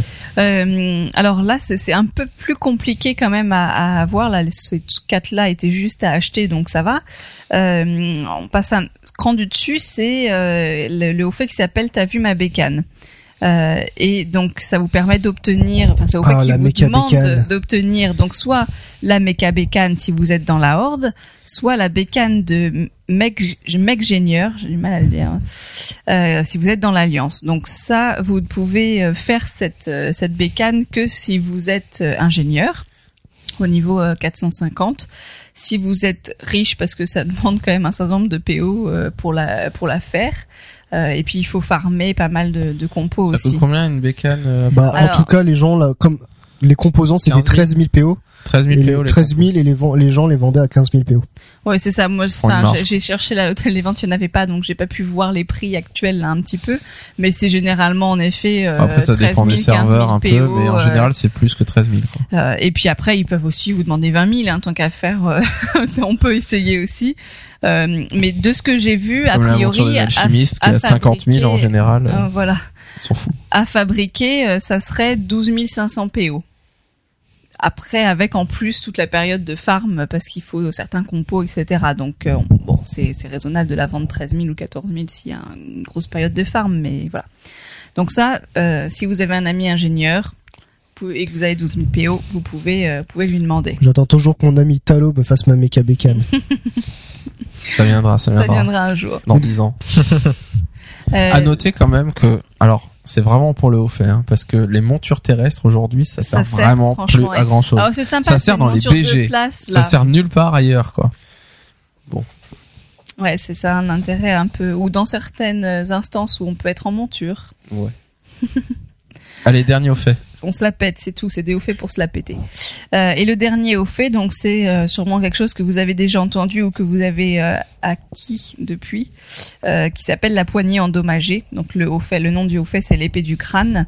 Donc la poignée en- endommagée, donc c'est retrouver une poignée. après, bon, voilà, il y a toute une, étape. Ça peut soit se looter dans dans trois des instances à 5 d'ICC, donc sur les trashs, ça se lootait ou alors vous pouvez l'acheter à, à la hache. Euh, alors actuellement, ça a quand même un peu baissé, mais euh, vous pouvez le trouver soit, enfin, ça varie entre 5000 et 10 000 PO à peu près. Donc Bon, ça selon les serveurs, ça peut être différent. selon les sûr. serveurs, selon les vendeurs. Sur notre serveur, en général, c'est. Là, sur 5 notre 000 et serveur, 10 je 000. l'ai vu à 7500 et sur un serveur de l'Alliance, je l'ai vu à 10 000. Les hors-deux sont plus généreux. hein. voilà. Et donc, une Moins fois que vous avez, c'est ça. Euh, une fois que vous avez la poignée endommagée, vous avez toute une suite de quêtes à faire qui vous emmène, euh, voilà, jusqu'à Sunwell. C'est faisable tout seul, euh, ne paniquez pas et voilà, c'est c'est quand même assez épique et assez agréable. Moi, je l'ai pas fait, mais je sais que c'est quand même euh, assez sympa à faire. Ouais. Euh, voilà un petit peu donc euh, si vous ne savez pas quoi faire McCracken, il esquisse un grand sourire parce qu'il se souvient de l'avoir looté à la salle des reflets. Et de, avec moi qui l'avait déjà, Yori qui l'avait déjà, et donc il y avait deux pick-up avec nous, et il était, ah, ah, ah, la, la, la poignée endommagée que je veux! Et il a fait besoin, comme les autres, et il l'a eu, et il était tout fou. J'ai pleuré de joie. C'était un truc de ouf. Il a pleuré devant son j'imagine Et après, il continue à nous dire qu'il a pas de chance au loot, etc., etc. Donc voilà, donc si vous voulez euh, gagner tranquillement et facilement 60 points de haut fait, il vous suffit uniquement après avoir quelques TP et, euh, et quelques clics pour acquérir les objets, il vous suffit la maudite somme, la modique somme de 44 600 PO approximativement. en Ça fait fonction cher du le point de prix, haut fait. euh, au fonction du prix de la méca bécane, Euh, etc. 60 points, 44 Voilà, 600 44 600 Eh ben, ça PO. Je tiens à 60 dire points. que non, enfin, alors, pour souvenir, il me semble que t'as oublié que dans les pics foudroyés, euh, comment ça s'appelle, là, à... L'ours. ou- Non, non, non, c'est deux mammouth. mammouths. Il y a deux mammouths, apparemment, quand on les achète, c'est des Ah offres oui, aussi. auprès de, des, au Des Doldir. fils de Oui, Dire, voilà. Des fils de dire. Ouais, c'est vrai. Bah, vous Je l'ai dit à rajoutez- Charis, elle me dit mais non, je trouve pas le haut fait. Après, en fait, euh, pour tout vous avouer, j'ai eu la flemme d'aller jusque là-bas et je me suis dit, bon, je vais parler que de cela. Ça me fait penser un peu à une pub euh, de carte de crédit, ton, ta rubrique là. Oui, euh, au fait, machin. Euh, 16 000 PO, machin. Le prix d'un au fait, ça n'a pas de prix. c'est ça. le prix d'un fait, ça n'a pas de prix. Donc, euh, voilà. Si vous ne savez pas quoi faire de vos sous, c'est comme les points de 60 justice. points, si vous ne savez pas quoi en faire, achetez 20 Brest soie. Et si vous ne savez pas quoi faire de vos PO, gagnez 60 points juste en cliquant. Et voilà. Et vous pourrez vous la péter et ça vous fera 60 points en Et plus. tout le monde va dira ah le riche. Voilà. Vous serez euh, le riche du serveur. On passe à la partie add-on avec Yuri qui va nous parler aujourd'hui de un add-on incroyable. Donc, euh, ben, si vous avez été attentif tout à l'heure, en fait, vous avez pu entendre que je vais parler de Recount. Donc, euh, en fait, c'est un add-on euh, très utile et assez simple d'utilisation, parce qu'il récupère des données pendant un combat. Donc, l'utilisation principale, généralement, c'est pour les DPS, pour les heals. Donc, c'est un DPS meter et un heal meter. Donc, euh, généralement, les gens ils s'en servent pour voir à combien ils frappent ou à combien ils heal.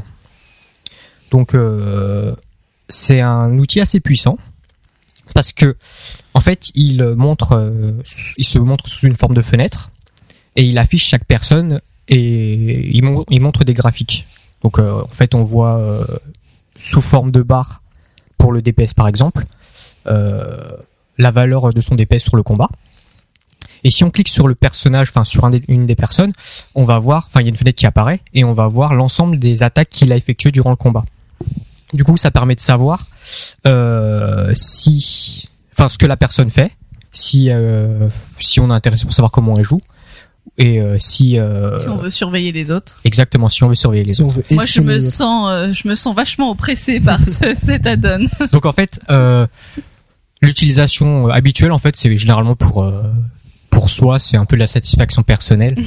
Euh, donc je pense à un chasseur dans notre guilde qui commence par Alf et qui finit par Pipe. Euh, je te salue. qui s'envoie des fleurs en donjon, c'est assez marrant. Euh, sinon, en fait, bon, ça c'est l'utilisation normale. Et en fait, euh, pour revenir à la news euh, qui concernait les, le journal en fait que euh, Blizzard veut faire euh, pour les instances. Donc euh, l'analyse euh, en cas de wipe. En fait, c'est assez intéressant euh, parce qu'en fait, on peut voir euh, les dégâts qu'on subit, les soins en excès et aussi les interruptions ou les dissipations. Alors, euh, donc si on meurt sur un combat, on peut voir, par exemple, si un DPS meurt en premier, on peut savoir comment il est mort. Donc, en, sélectionnant le dégât subi. Donc, on voit généralement le, les dégâts qu'il a, qu'il a pris et le nom des sorts. Donc, on sait tout de suite s'il s'est bien placé ou pas pendant le combat. De même euh, pour le, le heal, si euh, sa mana euh, tombe vite, on peut savoir si euh, il, il soigne en excès, enfin s'il fait de l'overheal. Donc ça c'est déjà de bonnes indications pour savoir si le groupe il est optimisé ou pas. Quand par exemple on veut faire Argaloth, si on voit par exemple sur la généralité du groupe on a en moyenne un bon DPS, on sait qu'on peut le tomber assez facilement. Ou si au contraire on a moins, enfin si la moyenne générale du groupe elle est moins de 10 000 DPS, et ben on sait que euh, on tombera jamais quoi. Donc voilà. Sinon, euh, c'est pas mal parce que ça peut faire euh, plein de petits graphiques sympas. Donc c'est assez, C'est graphique. donc c'est assez, en fait, c'est pas mal pour les personnes qui, qui s'attardent un peu sur les, les données et qui veulent euh, optimiser un peu les choses quand, quand ça va pas, quoi. Ce qui est vraiment Pour les intéressant. raid leaders, euh, c'est indispensable. Voilà, exactement. Mais ce qui est vraiment intéressant pour ce genre de, enfin, dans Recount, c'est que, comme tu disais, euh, souvent, on, souvent, on voit euh, des personnes qui wipe, etc. Et on se dit, mais euh, attends, t'as pas évité cette AOE, etc. Mais les, et les gens ils se sont dit, mais si, si, je l'ai, je l'ai évité, je suis sûr à 100%. Et la et, recount. et, et ne la ment pas. recount ne ment pas et tu peux voir que bah ouais d'accord euh, t'es wipe t'es t'as wipe à cause de ça donc tu peux essayer de faire attention la prochaine fois s'il te plaît etc etc mais au début recount moi je voyais vraiment que la partie DPS du de, de cet add-on et finalement finalement en bidouillant en cherchant euh, j'ai vraiment appris à, à apprécier encore plus cet add-on dans le sens où euh, je peux voir mes propres erreurs donc par rapport à ce qu'on disait tout à l'heure euh, que Blizzard voulait implémenter quelque chose qui fait que on peut voir la cause de notre wipe. Déjà, avec Recount, on peut voir pourquoi on a wipe On et peut, essayer de c'est pas progresser. très user friendly. Voilà, exactement. Blizzard, ils aimeraient qu'on te dise exactement, voilà, c'est ça le problème. Ouais. Et c'est tout. Voilà, le Et problème. qu'il y ait pas, il y ait pas à les fouiller. Oui, mais dans le sens, je veux dire, c'est déjà un gros pas. c'est quand même L'idée, c'est pas c'est lui le problème, mais c'est ça le problème. Ouais. Parce que sinon, enfin voilà, moi, je, enfin quand je disais que je me sentais un peu oppressée, euh, j'exagère, mais mais pas pas tellement. C'est-à-dire que là, euh, enfin si c'est euh, pour fliquer tout le monde et euh, et se jeter des pics parce que euh, il y en a un qui est mort, enfin ça, ça devient. Charles euh, la révolutionnaire. non, mais ça, Oui, ça, ça mais c'est devient extrêmement désagréable. Tu, sais, tu, tu Ah ouais. fais le moindre truc, euh, tout le monde le tout le monde le sait, le dit et dit ah bah t'as fait ça, t'as fait ça. Ça va, t'es obligé d'être concentré à 100% à chaque à chaque poule. Bon, après, ça dépend le groupe que, dans lequel on est. En fait, faut, faut aller dans Mais- l'optique euh, qu'on veut réussir. Après, sans- pour améliorer et trouver où était l'erreur, c'est bien aussi. Bah, Ouais, si on veut s'améliorer soi-même, euh, c'est, c'est génial, quoi. Je veux Aussi, dire, ouais. on peut tout savoir sur ce qu'on a fait. Bah, ce qui est marrant, c'est que quand on fait des raids, on a notre l'un de notre raid leader qui est euh, the cyborg de notre guilde, qui qui espionne tout, qui épie tout, qui sait tout, qui est là, qui te dit euh, ah bah qu'est-ce que t'as fait? T'aurais dû faire ça. Pourquoi il a fait ça en heal Pourquoi il a fait ça en en cast et tout? Et, là, et, on- et on est là, on est dit mais ce mec c'est un ouf, il arrive à tout voir quoi et il gère Et tout. en fait, et il a juste recount. il a juste Il y a recount. juste Recount, et nous, on croyait que Recount, c'était juste pour le DPS meter, mais ça fait plus que ça. Alors voilà, bon, je suppose que vous avez tous installé Recount. Moi, qui suis pas du tout fan des add-ons, euh, Recount, c'est indispensable. Je veux dire, quand on est DPS, ne pas pouvoir au moins se jauger un peu pour voir combien on a fait de DPS, ben voilà, c'est, c'est vraiment, euh, c'est un peu frustrant. Et voilà, et pour ceux qui, qui l'utilisent pas, euh, généralement, quand on vous demande votre DPS, ben, ils le savent avec ça. quoi. On passe à la partie truc et astuce de McCracken. McCracken, t'as une petite astuce à nous donner ce mois-ci? Oui, alors, vous savez que notamment à Cataclysme, on, on, on a parlé que c'était un peu le le- l'extension des rerolls, etc., etc. Et donc du coup, moi, euh, moi qui qui ai commencé le jeu il y a à peine euh, à bientôt un an, euh, j'ai j'ai eu l'occasion de pouvoir farmer ce qu'on appelle les sauts de champion. Donc je vais vous parler en fait ce qu'on appelle les sauts de champion qui permettent d'acheter du stuff d'héritage, etc. En gros, ce qui est simple, c'est que si jamais vous voulez faire un reroll et que vous savez que le leveling, euh, notamment euh, sans stuff ou sans, sans l'XP de guild, c'est très long et que c'est un peu euh, barbant, etc. Vous pouvez avec votre main, déjà d'une part, essayer de farmer les sauts de champion euh, qui se trouvent au tournoi d'argent en faisant les quêtes journalières, etc. qui vous donnent euh, 14 sauts de champion par jour, sachant que le stuff là-bas varie entre 60, 75 et 95. Euh, donc euh, le, le, le, le classique qui sont, le torse et les épaules euh, qui, qui sont le stuff qui donne l'expérience de, de leveling en plus.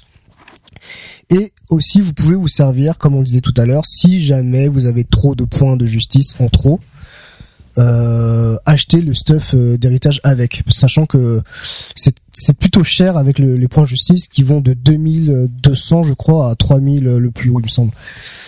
Et euh, alors euh, pour euh, pour expérience, je prends le cas de mon frère donc Yuri ici présent, qui lui avec ses deux personnages farmait à l'époque les, les tous les hauts faits, il avait un gros dilemme et donc du coup il faisait tout le temps les quêtes journalières avec ces deux personnages. Donc si vous avez un autre personnage qui est assez bien un autre reroll qui est assez euh, très haut dans dans dans dans les réputations par rapport au, au tournoi d'argent, vous pouvez farmer avec les deux personnages, ce qui fait que ça ira plus vite et avec les points de justice, ça ira encore beaucoup beaucoup plus vite.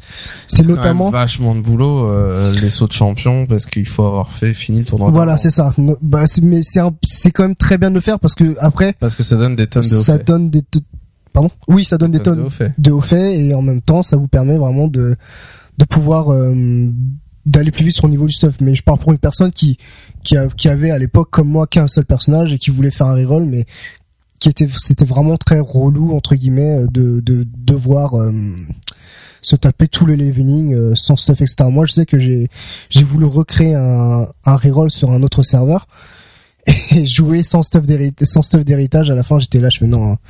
J'attendrai qu'il puisse transférer le, le stuff d'héritage interserveur et, et là je le mettrai quoi parce que sinon c'est un peu euh, un peu euh, un peu long Le jour où on pourra transférer le stuff d'héritage entre les serveurs sera le plus beau jour de ma vie. ouais ce sera moi aussi le plus beau jour de ma vie donc voilà merci beaucoup Mais de rien. On va passer maintenant à la partie sur les à côté de WoW et les news de la communauté de Blizzard.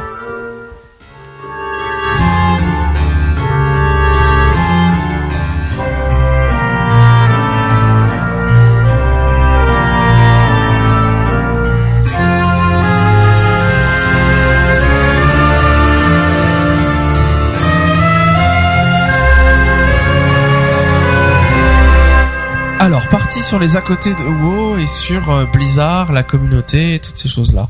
Alors, news principale, il y a eu le l'Activision Blizzard Fourth Quarter Calendar 2010 Results Conference. Ah, genre, l'accent et Ouais, tout. pas terrible, hein, Tu mais t'es bon. entraîné. ça se voit que César il est Casse-Pipe il est pas là pardon Euh, alors qu'est-ce que c'est? C'est une conférence Activision Blizzard. Et donc Mike Morheim, je crois que c'est lui qui parlait, qui a présenté un peu ce que Blizzard a fait. Et donc on va on va parler un peu des quelques news qui en sont sorties. Euh, c'est toujours un peu la langue de bois, on se félicite un peu de ce qu'on a fait, on dit qu'on est super fort. Et puis on, on dit un peu ce qu'on va faire après, mais Blizzard il dévoile pas beaucoup de secrets, donc il faut un peu lire entre les lignes et voir ce que ce qui peut se passer. Euh, une des choses les plus importantes qu'ils ont dit, c'est que il n'y avait pour l'instant pas de confirmation de sortie de titre prévue en 2011. Donc autant en 2009, ils avaient dit qu'en 2010, ils, ils sortaient deux jeux et que c'était la première fois qu'ils sortiraient deux jeux avec l'idée que ça serait StarCraft 2 et Cataclysme. Ils n'avaient pas dit quel jeu précisément, mais a priori c'était ça.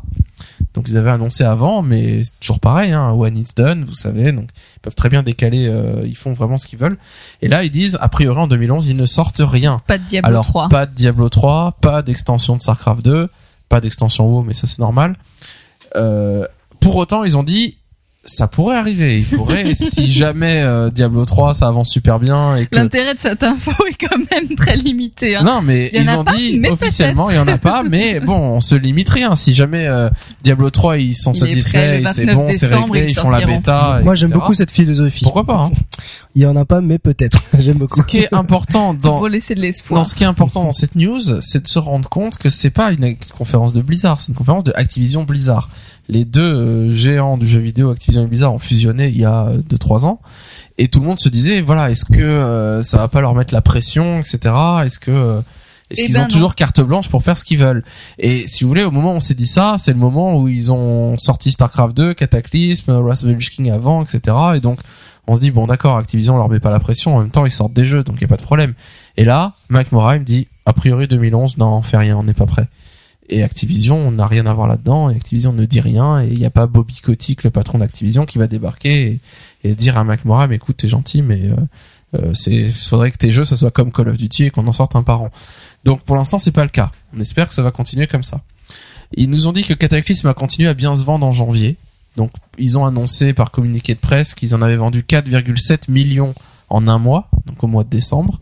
Ils s'en félicitaient, ils étaient très contents, ils ont ouvert le champagne, etc. Et ils disent qu'en janvier, ça continue à bien se vendre. Euh, alors il y a beaucoup de gens, beaucoup de, de personnes qui, qui tweetent ou qui parlent sur les forums en disant mais qu'est-ce qu'ils font? Il y, a, il dit- il y a 12 millions de joueurs, qu'est-ce qu'ils font les 7 millions qui n'ont pas acheté Cataclysme? Et donc je vous pose la question, Ah, StarCraft. non, qu'est-ce qu'ils font? Il y a 12 millions de personnes qui payent WoW tous les mois, d'accord? Qu'est-ce qu'ils font les 7 millions qui n'ont pas acheté baisse. Cataclysme? Une idée? Il continue euh, les King Bah, Ils ont non, hésité de il- il crée des rerolls. Créer des On rerolls peut faire des gobelins Alors, et vous des trouvez pas une réponse? Je suis sûr que les auditeurs, ils savent. Il y a une réponse Mais ils sont meilleurs que nous, ils Enfin, sont super qui est pas évidente, mais... Hein? Ils ont oublié de se désabonner. Non. ils payent, ils, ils sont, ils sont tiens, débutés tous les 13 mois, euros. mais bon, ça se voit pas dans leur budget de riches. Pas d'idée? Euh, non. Alors, la- com- comment se décomposent les 12 millions de joueurs WoW? Sur les 12 millions, il y en a à peu près 5 millions en Asie, dont une bonne partie en Chine. Et en Chine, Cataclysme n'est pas, sorti. sorti. Ah, Quand bah tu te la ouais. pètes. Donc forcément, donc il y a beaucoup de gens qui disent oui, mais quand même, euh, c'est bizarre qu'il fasse si peu, etc. Non, 4,7 Ouais, millions ça de ventes en un après. mois, c'est énorme. Et ils disent en janvier ça continue. Donc ça veut dire que euh, si je sais pas combien il y en a en Asie euh, de joueurs en Chine, mais imaginons qu'il y ait 4 millions par exemple, bah, ça veut dire qu'en réalité sur les 12 millions, il y a que 8 millions potentiels qui peuvent acheter Cataclysme. Et dans le premier mois, il y en a 4,7, donc plus de la moitié qui l'ont acheté. Mm. Et en janvier, ça continue à bien se vendre. Donc en gros, Cataclysme part comme des petits pains et tout le monde l'achète. Sachant qu'il y a aussi des ça, nouveaux joueurs et tout ça qui arrivent. Ouais. Et il y a d'autres pays où c'est pas sorti aussi encore. Et donc Et notamment ils ont annoncé ils Oui, ont annoncé à ce moment-là qu'ils espéraient sortir StarCraft 2 et Cataclysme en Chine en 2011. En plus, euh, sur le papier, j'avais marqué la raison. hein. Si vous aviez lu le papier que je vous ai filé, vous le sauriez. hein. on l'a fait la- exprès, on a fait Ouais, exprès. ouais, c'est ça. C'était la dernière Ils ont page. annoncé avoir vendu 4,5 millions de d'exemplaires de StarCraft 2. Donc autant de StarCraft 2 que de Cataclysme le premier mois. Donc euh, ce qui est, ce qui est pas mal parce que pour un jeu qui n'est pas une extension, c'est une belle performance. Et un autre point intéressant, euh, ils ont dit que dans ce- ces chiffres, Blizzard ne souhaitait pas donner de stats concernant les copies digitales. Alors qu'est-ce que ça veut dire? Ça veut dire, vous savez que maintenant vous pouvez acheter les jeux Blizzard sur le store Blizzard directement. Donc Cataclysme, soit vous allez en magasin acheter la boîte, soit vous l'achetez en téléchargement direct et vous payez le même prix. Alors beaucoup de gens, moi j'ai entendu des gens dans des podcasts dire que c'est scandaleux, pourquoi on paye le même prix une copie digitale plutôt qu'une euh, copie physique. Théoriquement, on n'achète pas la boîte, ça devrait être moins cher. Euh, En plus, ils n'ont pas besoin de, passer par le distributeur, donc il n'y a pas la marge du distributeur de Micromania, de la Fnac, de Carrefour, etc. Cette marge-là, ils l'ont pas, donc enfin, elle est pas prise. Donc du coup, Blizzard fait beaucoup plus d'argent sur les copies digitales. À votre avis, pourquoi est-ce que euh, le déjà pourquoi le prix est le même quand on achète en dématérialisé par rapport en, boîte? Première question et deuxième question, qui est très lié, pourquoi est-ce qu'ils ne souhaitent pas donner de statistiques concernant les copies digitales? Est-ce que Blizzard, Attends, ça serait des grands papier. méchants et qui veulent avoir le plus de fric possible? Attends, je lis ton Une papier. idée ou pas d'idée? Pas d'idée. La question du dématérialisé, ce qui se passe en ce moment. Alors c'est un grand débat de jeux vidéo. Je vous invite à écouter les podcasts Gameblog. C'est une question qui vous intéresse. Il y a un podcast notamment sur le dématérialisé qui était super intéressant sur est-ce que vraiment c'est le futur du jeu vidéo? Est-ce qu'on pourra plus acheter ces boîtes? On pourra plus avoir le côté fétichiste d'avoir toutes nos boîtes euh, de jeux dans notre bibliothèque? Bon, une partie qui est vraiment à prendre en compte là-dedans, c'est pas forcément que Blizzard c'est des grands méchants et que euh, ils veulent faire le maximum de fric en vendant les copies digitales et euh, qu'ils veulent surtout pas qu'on sache combien on vend. Enfin, c'est un peu vrai, hein, mais ils veulent pas qu'on sache parce qu'on se fait arnaquer. C'est vrai et pas vrai à la fois. Ce qui se passe, qui est très intéressant, c'est que Blizzard, bien sûr, ils aimeraient vendre tout en dématérialisé. Ça leur évite de passer par Micromania, par la Fnac, fait plus de fric, c'est pratique. Pas besoin d'éditer des boîtes. À terme, euh, il y a de grandes chances que beaucoup de jeux passent par, par là. Les jeux iPhone, euh, c'est le cas. Mais ce qui se passe, c'est qu'il y a une vraie pression dans le monde entier, en France notamment, euh, par les distributeurs qui sont Micromania, la Fnac, etc., qui font pression et qui se rendent bien compte qu'avec le dématérialisé, ils vont crever. Micromania, le jour où les jeux vidéo ne se vendent plus, euh, se vendent qu'en dématérialisé, Micromania n'a plus de raison d'exister, à part à vendre des cartes prépayées. Et donc, ce qui se passe, c'est qu'il y a des, il y a des pressions euh, de la part des distributeurs qui exigent que les revendeurs vendent leurs jeux en dématérialisé au même prix qu'en magasin. Parce que si demain Cataclysm sort à 35 euros en boîte et que Blizzard dit bon bah voilà euh, moi si je vous vends en copie digitale et que j'ai pas à payer la distribution ben je vous le fais à 25 euros ben tout le monde enfin une bonne partie des gens Mhm. qui sont pas attachés à la Ouais, boîte vont acheter le digital. tout le monde va y gagner, Blizzard gagnera plus d'argent, vous, vous économiserez de l'argent, et Micromania vont couler et vont mourir. Euh, et donc, du coup, si c'est ce qu'il décidait de faire, ce qu'il voulait faire Blizzard actuellement, ce qui se passerait, c'est très simple, c'est que Micromania riposterait. Et comment il riposterait il, dir- il dirait, très bien, on ne vend pas votre jeu. Donc Cataclysme, vous le trouverez pas dans nos enseignes, on ne vend pas votre jeu.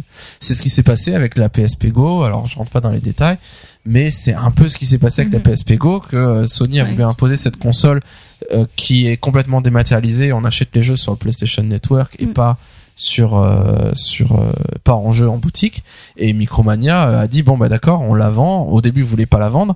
Après ils ont dit d'accord on la vend mais je vous préviens on va pas faire Oui, de on la la pub. met pas en et ayant moi-même acheté une PSP Go, euh, je peux vous dire que c'était le hein. parcours du combattant et que le mec à Micromania, il a fait tout ce qu'il pouvait pour me dire mais vraiment vous êtes bête d'acheter ça, vous devriez pas, ça marchera jamais, etc. Ils avaient des consignes claires et nettes sur il fallait casser cette console, il fallait empêcher qu'elle se vende pour pouvoir survivre plus longtemps. Je pense qu'ils savent quand même que inévitablement à la fin le dématérialiser ça va se répandre. hein. Mais Donc, il faut survivre le plus longtemps Dans possible. l'histoire, le plus gros méchant, c'est Micromania. Non, bah alors faut pas dire ça non plus. Euh, on a besoin de la distribution et moi, moi j'adore acheter les jeux en boîte et je veux avoir les jeux en boîte et donc c'est pour moi, je, moi j'achèterai jamais un jeu Blizzard en, en dématérialisé parce que j'ai envie d'avoir la boîte. Mais euh, mais c'est vrai que souvent on a tendance à dire euh, c'est scandaleux que le prix soit le même. Ils ont pas le choix. Ils ont pas le choix. Euh, si, qu'il Blizzard, aimerait quand euh, Blizzard aimerait quand même. enfin je je veux pas me mettre euh, dans faire un peu l'avocat du diable parce que j'en sais rien je travaille pas chez Blizzard mais je pense que Blizzard aimerait pouvoir baisser le prix parce que au final ils y gagneront plus s'ils ont pas ils peuvent se passer complètement de la distribution ils y gagneront beaucoup plus mais ils ne peuvent pas et donc là ça, pour moi ça m'a fait un peu une confirmation quand ils quand Mike Mora il m'a dit euh, nous ne souhaitons pas donner de statistiques concernant les copies digitales. Nous voulons pas que les distributeurs se rendent compte qu'on vend la moitié de nos jeux en, en téléchargement. Et que du coup, il y ait une riposte, il fasse pression, etc. Donc tant que tout le monde n'a pas basculé complètement sur le téléchargement, bah il faut faire, il faut être prudent parce que la distribution elle est encore puissante.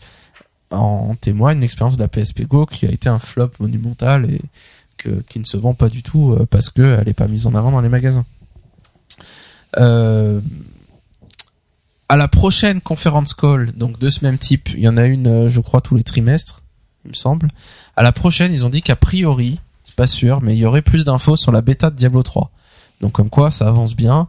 Et euh, s'ils se préparent à lancer une bêta, c'est que c'est apparemment pas pour la fin d'année, mais probablement 2012, ça devrait être la bonne date. Peut-être en début d'année, on espère. Euh, voilà. Est-ce qu'il y a autre chose qui s'est passé dans ce truc-là? Alors, il, on va pas rentrer dans les détails, mais il y a le- les, les, les, comment on dit, les modes Starcraft 2 qu'ils avaient annoncé à la BlizzCon, qui sont en bêta actuellement, Mhm. qu'on peut tester. Alors pas le, le Dota, je crois que celui-là il est un peu dé- retardé, Ouais, je crois mais que euh, les autres modes, euh, celui qui ressemble à Bejeweled et euh, que Charis va adorer du coup, Ouais. Et, euh, et puis le- les autres modes, on peut les on peut les tester actuellement. Ils devraient sortir rapidement et tout ça c'est gratuit. Donc euh, c'est quelque chose qui va être sympathique. Euh, Charis, Alors dans les à côté duo, on a aussi une autre news qui, qui est tombée.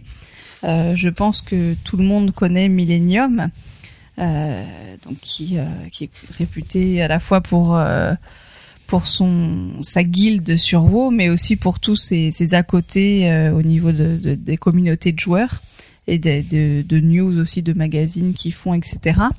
Euh, donc là, euh, ce qu'ils ont annoncé Millennium il y a, il y a quelques quelques temps, enfin quelques temps, quelques jours, je sais plus, quelques semaines, il y a une semaine. il y a une semaine, c'est qu'ils arrêtaient, alors non pas le PV PVEHL, mais la course au PVEHL, c'est-à-dire qu'ils ils, ils laissaient tomber l'idée d'avoir les first kills, etc.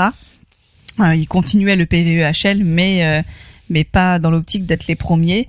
Euh, L'explication qu'ils ont donnée, euh, ça serait a priori qu'il euh, y a trop de, euh, de turnover euh, et que C'est quoi le turnover, Charis? Bah, trop de mouvements de mouvements de joueurs. Waouh, tu parles anglais. Non, non, mais il y a des mots comme ça qu'on connaît quand même.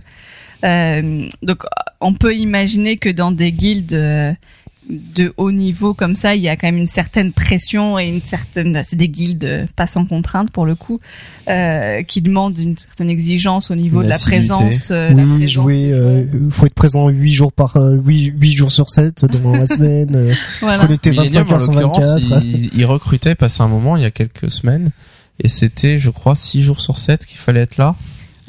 Il me semble 5 ou 6, il me semble 6. Donc pour De des 20h raids, à ou- minuit, Ouais. si je me trompe pas.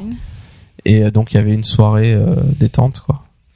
Donc faut tenir le C'est rythme. Hein. sympa. Faut tenir le rythme. hein. Enfin voilà, du coup le, le rythme étant quand même très très très exigeant, euh, ça fait qu'il en résulte que beaucoup de joueurs rentrent dans la guilde et ne tiennent pas la durée. Euh, et du coup, euh, bah, les gens quittent. Il faut recruter des nouvelles personnes, qu'il faut euh, parfois euh, finir de stuffer ou stuffer. Je pense pas qu'ils prennent des gens qui sont pas stuffés, mais en tout cas au moins non mais euh, faire du hard mode, réussir à faire du hard mode et pour puis avoir aussi même tout simplement la, la, la réorganisation, c'est qu'on apprend à jouer en étant ensemble. Euh, si on rechange les joueurs, faut réapprendre à jouer ensemble. Euh, donc à chaque fois, ils étaient obligés de, de voilà de se réorganiser et de recommencer un petit peu à, à zéro. Et je pense que c'était beaucoup trop compliqué à gérer. Donc voilà, ils ont dit qu'ils arrêtaient la course au PVE HL. Ils vont peut-être faire euh, 5 jours sur 7 maintenant, qui sait, un- ou deux jours détente, je sais pas. euh, où il y aura un soir farm, des pas un soir raid, je sais pas. Enfin, ils vont peut-être évoluer un petit peu dedans, mais voilà. En tout cas, pour eux, c'est la fin de la course au PVE HL. Donc plus de first kid pour eux pour l'instant. Très bien.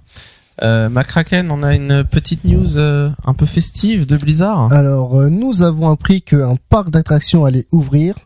Un parc d'attractions, vous allez vous, vous demander, mais quel genre de parc d'attractions? Donc, euh, euh, le parc d'attractions Joyland, qui euh, serait un parc d'attractions, donc terrain de World of Warcraft et l'univers de Starcraft. Alors moi, je, je entend- entendant cette nouvelle, je me suis dit, purée, ça a l'air trop cool, il faut aller là-bas, mais bon, pas de En soupe. Chine, c'est un peu loin. Hein. Triste, mais ça a l'air d'être bien. T'aimerais y aller. J'aimerais bien. Alors, je crois que c'est sur le thème des jeux vidéo en général. Il y a d'autres euh, univers. C'est juste, ça fonctionne un peu comme Disney où il y a Fantasyland, Frontierland, Adventureland, etc. Mais dans le nombre de, de pays entre guillemets, de pays, de zones, euh, bah il y en a deux sur euh, une sur Warcraft, une sur Starcraft. Donc bon, et ça va être des roller coasters un peu euh, en rapport avec Starcraft, avec euh, je sais pas euh, une navette Un Protoss. Euh, réel. Non mais BGWL c'est pas Blizzard. hein. C'est le mode de Starcraft. ouais. Est-ce que Euh, ça veut dire qu'il y aura genre des, euh, des, euh, des peluches en forme de trall ou des...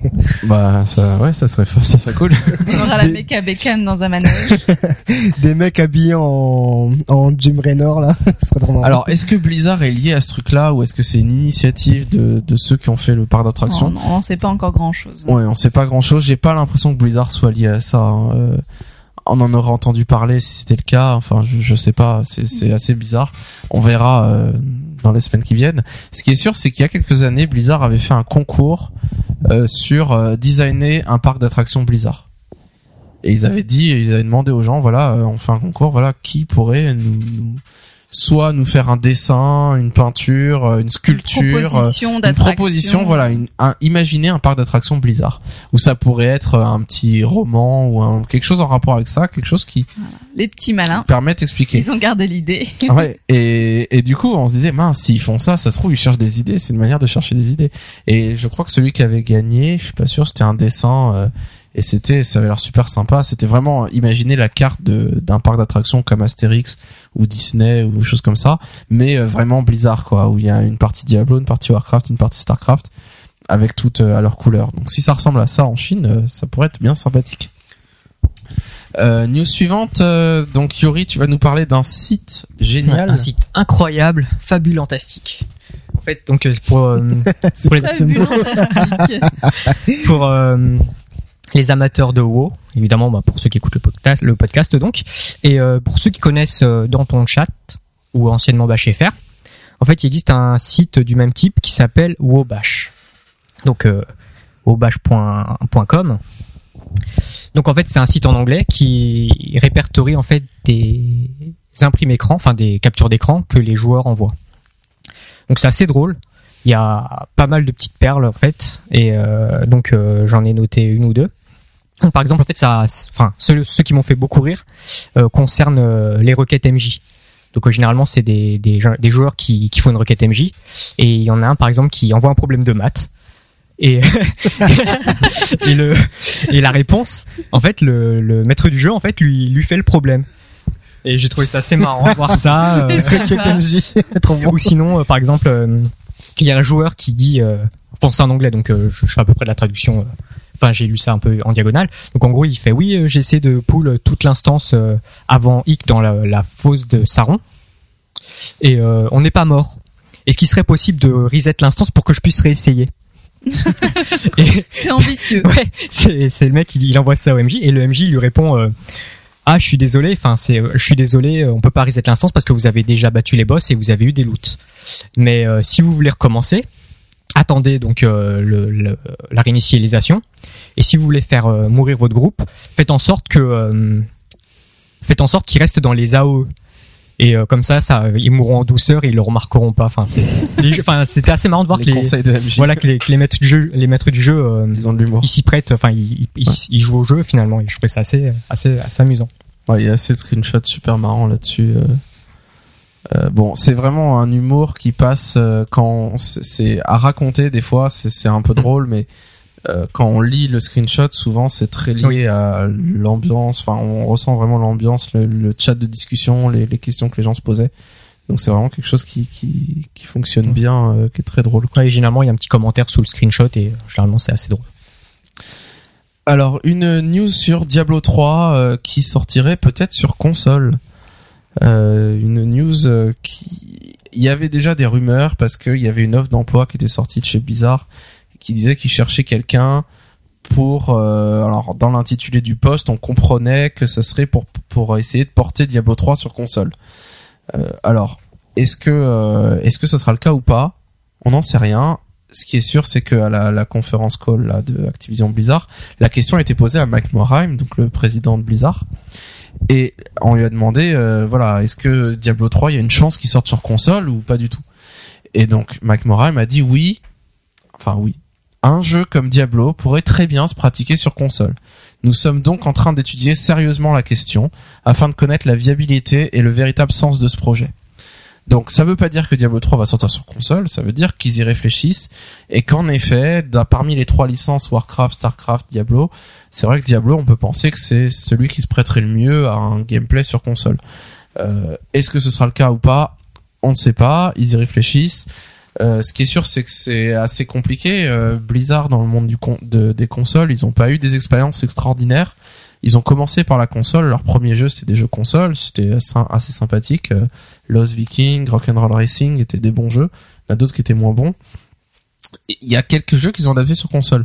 Warcraft 2 sur euh, euh, PlayStation 1, il me semble. Je crois qu'il y avait Diablo aussi sur PlayStation. Diablo 1 sur PlayStation 1, oui. Il y a eu euh, StarCraft Sur- 64, sur ils ont 64, fait oui. sur Nintendo 64. Ça n'a pas eu grand succès. Des trucs, non, pff, pas des daubes, mais enfin, c'est vraiment euh, le jeu sur PC était génial et l'adaptation sur console, ça se prêtait pas. Le gameplay, c'était pas. euh, enfin, le gameplay est tellement au centre des jeux Blizzard. C'est tellement ce qui en fait la, la saveur du jeu que ce gameplay immédiat, euh, vraiment, euh, c'est vraiment le- la prise en main qui est, qui est agréable dans ces jeux-là que si on perd le gameplay, que le gameplay est pas agréable, bah le jeu n'a plus d'intérêt. Les, les jeux graphiquement, les jeux Blizzard, c'est pas euh, réputé pour être à la pointe de la technologie. Donc, donc il y, avait vraiment un problème quoi.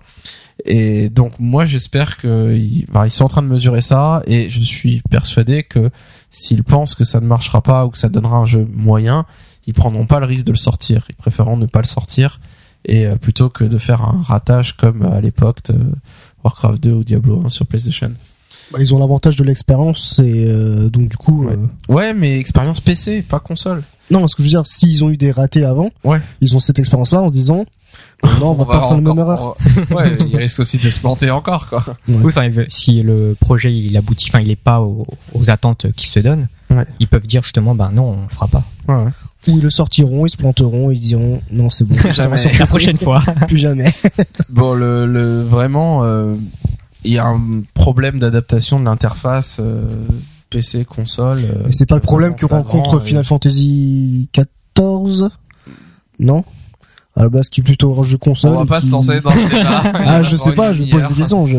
Bah non, enfin, il est sorti sur PC avant, il est prévu pour console à terme, mais euh, bon, est-ce que oui, c'est c'est c'est un, un problème qui se pose parce qu'ils veulent sortir ce jeu sur PlayStation 3 et sur euh, PC.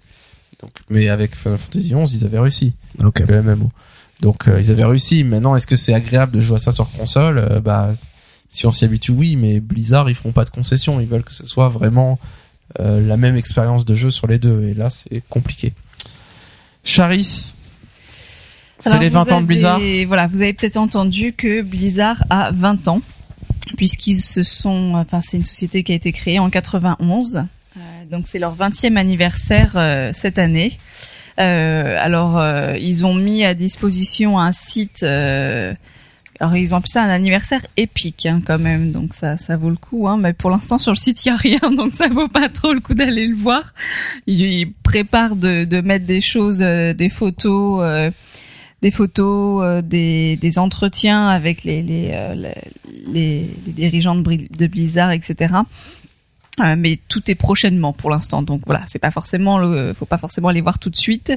Euh, par contre, la grande question qui se pose, euh, une question extrêmement, euh, extrêmement vitale, c'est quels cadeaux vont s'offrir euh, les, les, les- le personnel de Blizzard. Alors, ce qu'il faut savoir pour la petite histoire, c'est que donc c'est ça concerne plutôt ceux qui sont depuis longtemps à Blizzard, enfin, qui travaillent depuis longtemps à Blizzard. Euh, tous les euh, tous les cinq ans, euh, ils préparent un cadeau, une surprise pour les, les, employés. Euh, donc euh, il y a au bout de cinq ans d'existence de, de Blizzard, euh, ils se sont offerts euh, une épée. Donc tous ceux qui ont travaillé les cinq Donc premières si on travaille 5 ans chez Blizzard, on a une épée. voilà. Bon, a priori, c'est pas pour tous les employés. euh, Je pense pas non plus, mais on va dire les- ceux qui sont à la tête, ceux les qui plus ont des, plus de responsabilités, j'imagine. Ouais. Enfin, en tout cas, Mac Morheim au moins euh, s'offre une épée. il a son épée dans son bureau. Il a son épée dans son bureau. Au bout de dix ans, ils se sont offerts un bouclier. Donc ça concerne peut-être déjà un petit peu moins épée, de personnes. bouclier, bon, c'est euh, logique. Bon voilà, petit trip à la Zelda. Euh, ensuite, au bout de 15 ans, donc là ce qui concerne sûrement encore moins de, de personnes chez Blizzard, euh, ils se sont offert une bague. Enfin, ils avaient une espèce de, de Une chevalière, chevalière. hein, en fait. Ouais. Hein, euh, c'est pas une bague très féminine, hein, mais une chevalière. Euh, voilà, donc là, 20 ans. Qu'est-ce que ça va être? Alors il y a il y a deux trois ans, il y a une interview qui avait été faite de, de Mac Morheim euh, qui euh, qui parlait justement et qui présentait euh, ces, ces cadeaux qui ont été faits euh, tous les tous les cinq ans. Et donc il disait que bientôt c'était les 20 ans et que ça serait sûrement un cadeau, euh, Awesome. un truc de ouf quoi. Euh, donc voilà, euh, notamment pour lui parce que du coup il y a, peut-être pas tant de personnes qui sont Ah bah, c'est- concernées. vu que c'est les 20 ans de Donc, Blizzard, la- la question, c'est euh, qu'est-ce que Mac Morheim va se- va Va s'offrir à lui-même, au bout à de 20 lui-même et à ans. Frank euh, Pierce. voilà, au moins à quelques personnes. Je ne sais pas, est-ce que ça sera une côte de maille ou enfin euh, Une monture. un plastron, une méca bécane, je ne sais pas, Ils vont arriver avec un cheval et tout. un, un mammouth, Cheval. un mammouth à 16 000. Euh, enfin voilà, je, je ne sais pas. Surveillons cette presse est une info absolument capitale. Donc euh, que va être la, la prochaine étape Très après l'épée, le T'as été nous la chercher celle-là, et la bague Je ne sais pas, mystère. Euh, ils ont annoncé les dates de la BlizzCon qui aura lieu cette année les 21 et 22 octobre. Donc, comme d'habitude, Si en vous ne savez pas général, quoi faire en octobre, voilà, vous, vous payez le billet pour euh, Anaheim en Californie et vous allez à la BlizzCon. Euh, en octobre, en général, c'est une année sur deux, une fois l'été, une fois octobre, une fois l'été, une fois octobre. C'est le cas depuis quelques années. Euh, Qu'est-ce qu'ils vont annoncer? On aura le temps de faire quelques pronostics, mais a priori, il y a de grandes chances qu'ils annoncent, euh, qu'ils dévoilent la prochaine extension de World of Warcraft. Ça fera quasiment un an que Cataclysm est sorti. En général, c'est le délai qu'il leur faut pour pouvoir présenter une première vidéo de la prochaine extension. Euh, voilà, et ils nous présenteront probablement le- la première extension StarCraft 2 à ce moment-là. Donc euh, moi j'ai déjà hâte d'y être, euh, pas d'être à Anaheim parce que je crois pas que je paierai le billet cette je année, crois pas. mais euh, d'être chez moi à regarder le- au moins la cérémonie d'ouverture, euh, espérant que ce soit gratuit comme l'année dernière pour la cérémonie d'ouverture. Enfin, pour terminer, la vidéo du mois, la machinima du mois. Alors c'est une vidéo que j'ai beaucoup appréciée quand je l'ai vue. Elle a gagné un prix, je sais plus quel prix, mais il y a souvent des concours de machinima et celle-là était dans les, les favorites. Qui s'appelle Dead and Loving It. Vous l'avez vu Vous l'avez regardé ou pas Non. vous avez pas regardé euh, En gros, c'est une vidéo qui est assez centrée sur les réprouvés, notamment sur la, la forêt des pins argentés, Ouais. l'Orderon et euh, le, le les Worgen et le mur de Gristet. C'est un peu lié, c'est un peu cette ambiance-là. Et c'est une vidéo qui est vraiment assez belle, assez bien faite, parce que en gros, c'est euh, ça suit l'histoire de WoW. C'est c'est quelqu'un, c'est assez dramatique hein. dans le ton, Ouais. c'est un peu tragique. Il y a vraiment une ambiance un peu euh, lourde, pesante où c'est euh, un, un couple euh, avec qui ont une petite Attention, fille on spoil, hein. Non mais bah non mais il y a pas il y a pas de spoil enfin il y a pas de il y a pas de choses que qu'il faut savoir, faut la regarder parce qu'elle est belle cette vidéo, c'est tout. Ouais, Et c'est vraiment l'idée de de ces humains que qui deviennent des réprouvés. qui deviennent des enfin le, le, le père de famille devient un réprouvé parce que voilà lors des runs il y a la peste etc et euh, sa fille elle il s'est brouillé avec sa fille peu à peu et finalement il a plus de contact avec elle et elle je crois qu'elle est derrière le mur de Oui. Donc Ouais, avec ouais. les Worgen mais il a plus du tout de nouvelles d'elle et en même temps il devient un réprouvé et il ressent plus de sentiments il ressent plus rien voilà il est mort vivant et du coup il dit que euh, il est euh, ça finit par euh, I am forsaken euh, c'est vraiment euh, voilà maintenant je suis un réprouvé et, euh, et j'en ai plus rien à faire de l'humanité qui m'a quitté avant et des humains et, et même de ma fille je m'en fiche complètement elle signifie plus rien pour moi. Et donc il y a vraiment ce côté on comprend le côté voilà les réprouvés c'est vraiment une race à part parce qu'ils sont morts et euh, ils avaient beau être humains avant etc bah maintenant il y a vraiment une Mm. enfin le, le mec qui a fait cette vidéo vraiment il a, il a Ah, bien fait c'est son vraiment truc bien vraiment euh, c'est c'est vachement c'est- émouvant. hein. ouais, est c'est vraiment vraiment, elle est vraiment l'ambiance, touchante euh, cette vidéo. Enfin, il y a, il y a une ambiance. Encore une fois, c'est pas, c'est pas de l'émotion. Genre, il y a un moment où vous allez pleurer ou pas du tout, ou même, euh, ou même il y a une fin surprenante, Non, mais non, c'est dramatique dès le c'est début. une ambiance euh, générale de- sur la vidéo. Juste vous entendre je vous parler, le de lien. pleurer. Elle est très, très, très belle. Sensible, ma craquette. Beaucoup apprécié cette vidéo. Ah là là. Bien, ben on arrive à la fin de notre podcast. Euh, c'est bon, ça vous a plu? On a réussi bah à faire un peu plus court que d'habitude, euh, essayer d'être plus euh, intensif. J'espère que ça vous a plu la manière dont on a décidé de présenter les news maintenant, en étant plus euh, réactif, euh, plus euh, chacun notre tour, euh, de- un peu d'enchaîner, plus le temps de parole pour que ce soit moins, soit moins monocorde ouais, et monocorde répétitif. à, à écouter aussi. Enfin, Le mois prochain, on retourne, on retrouve Casse-Pipe en espérant qu'il revienne sain et sauf de son périple.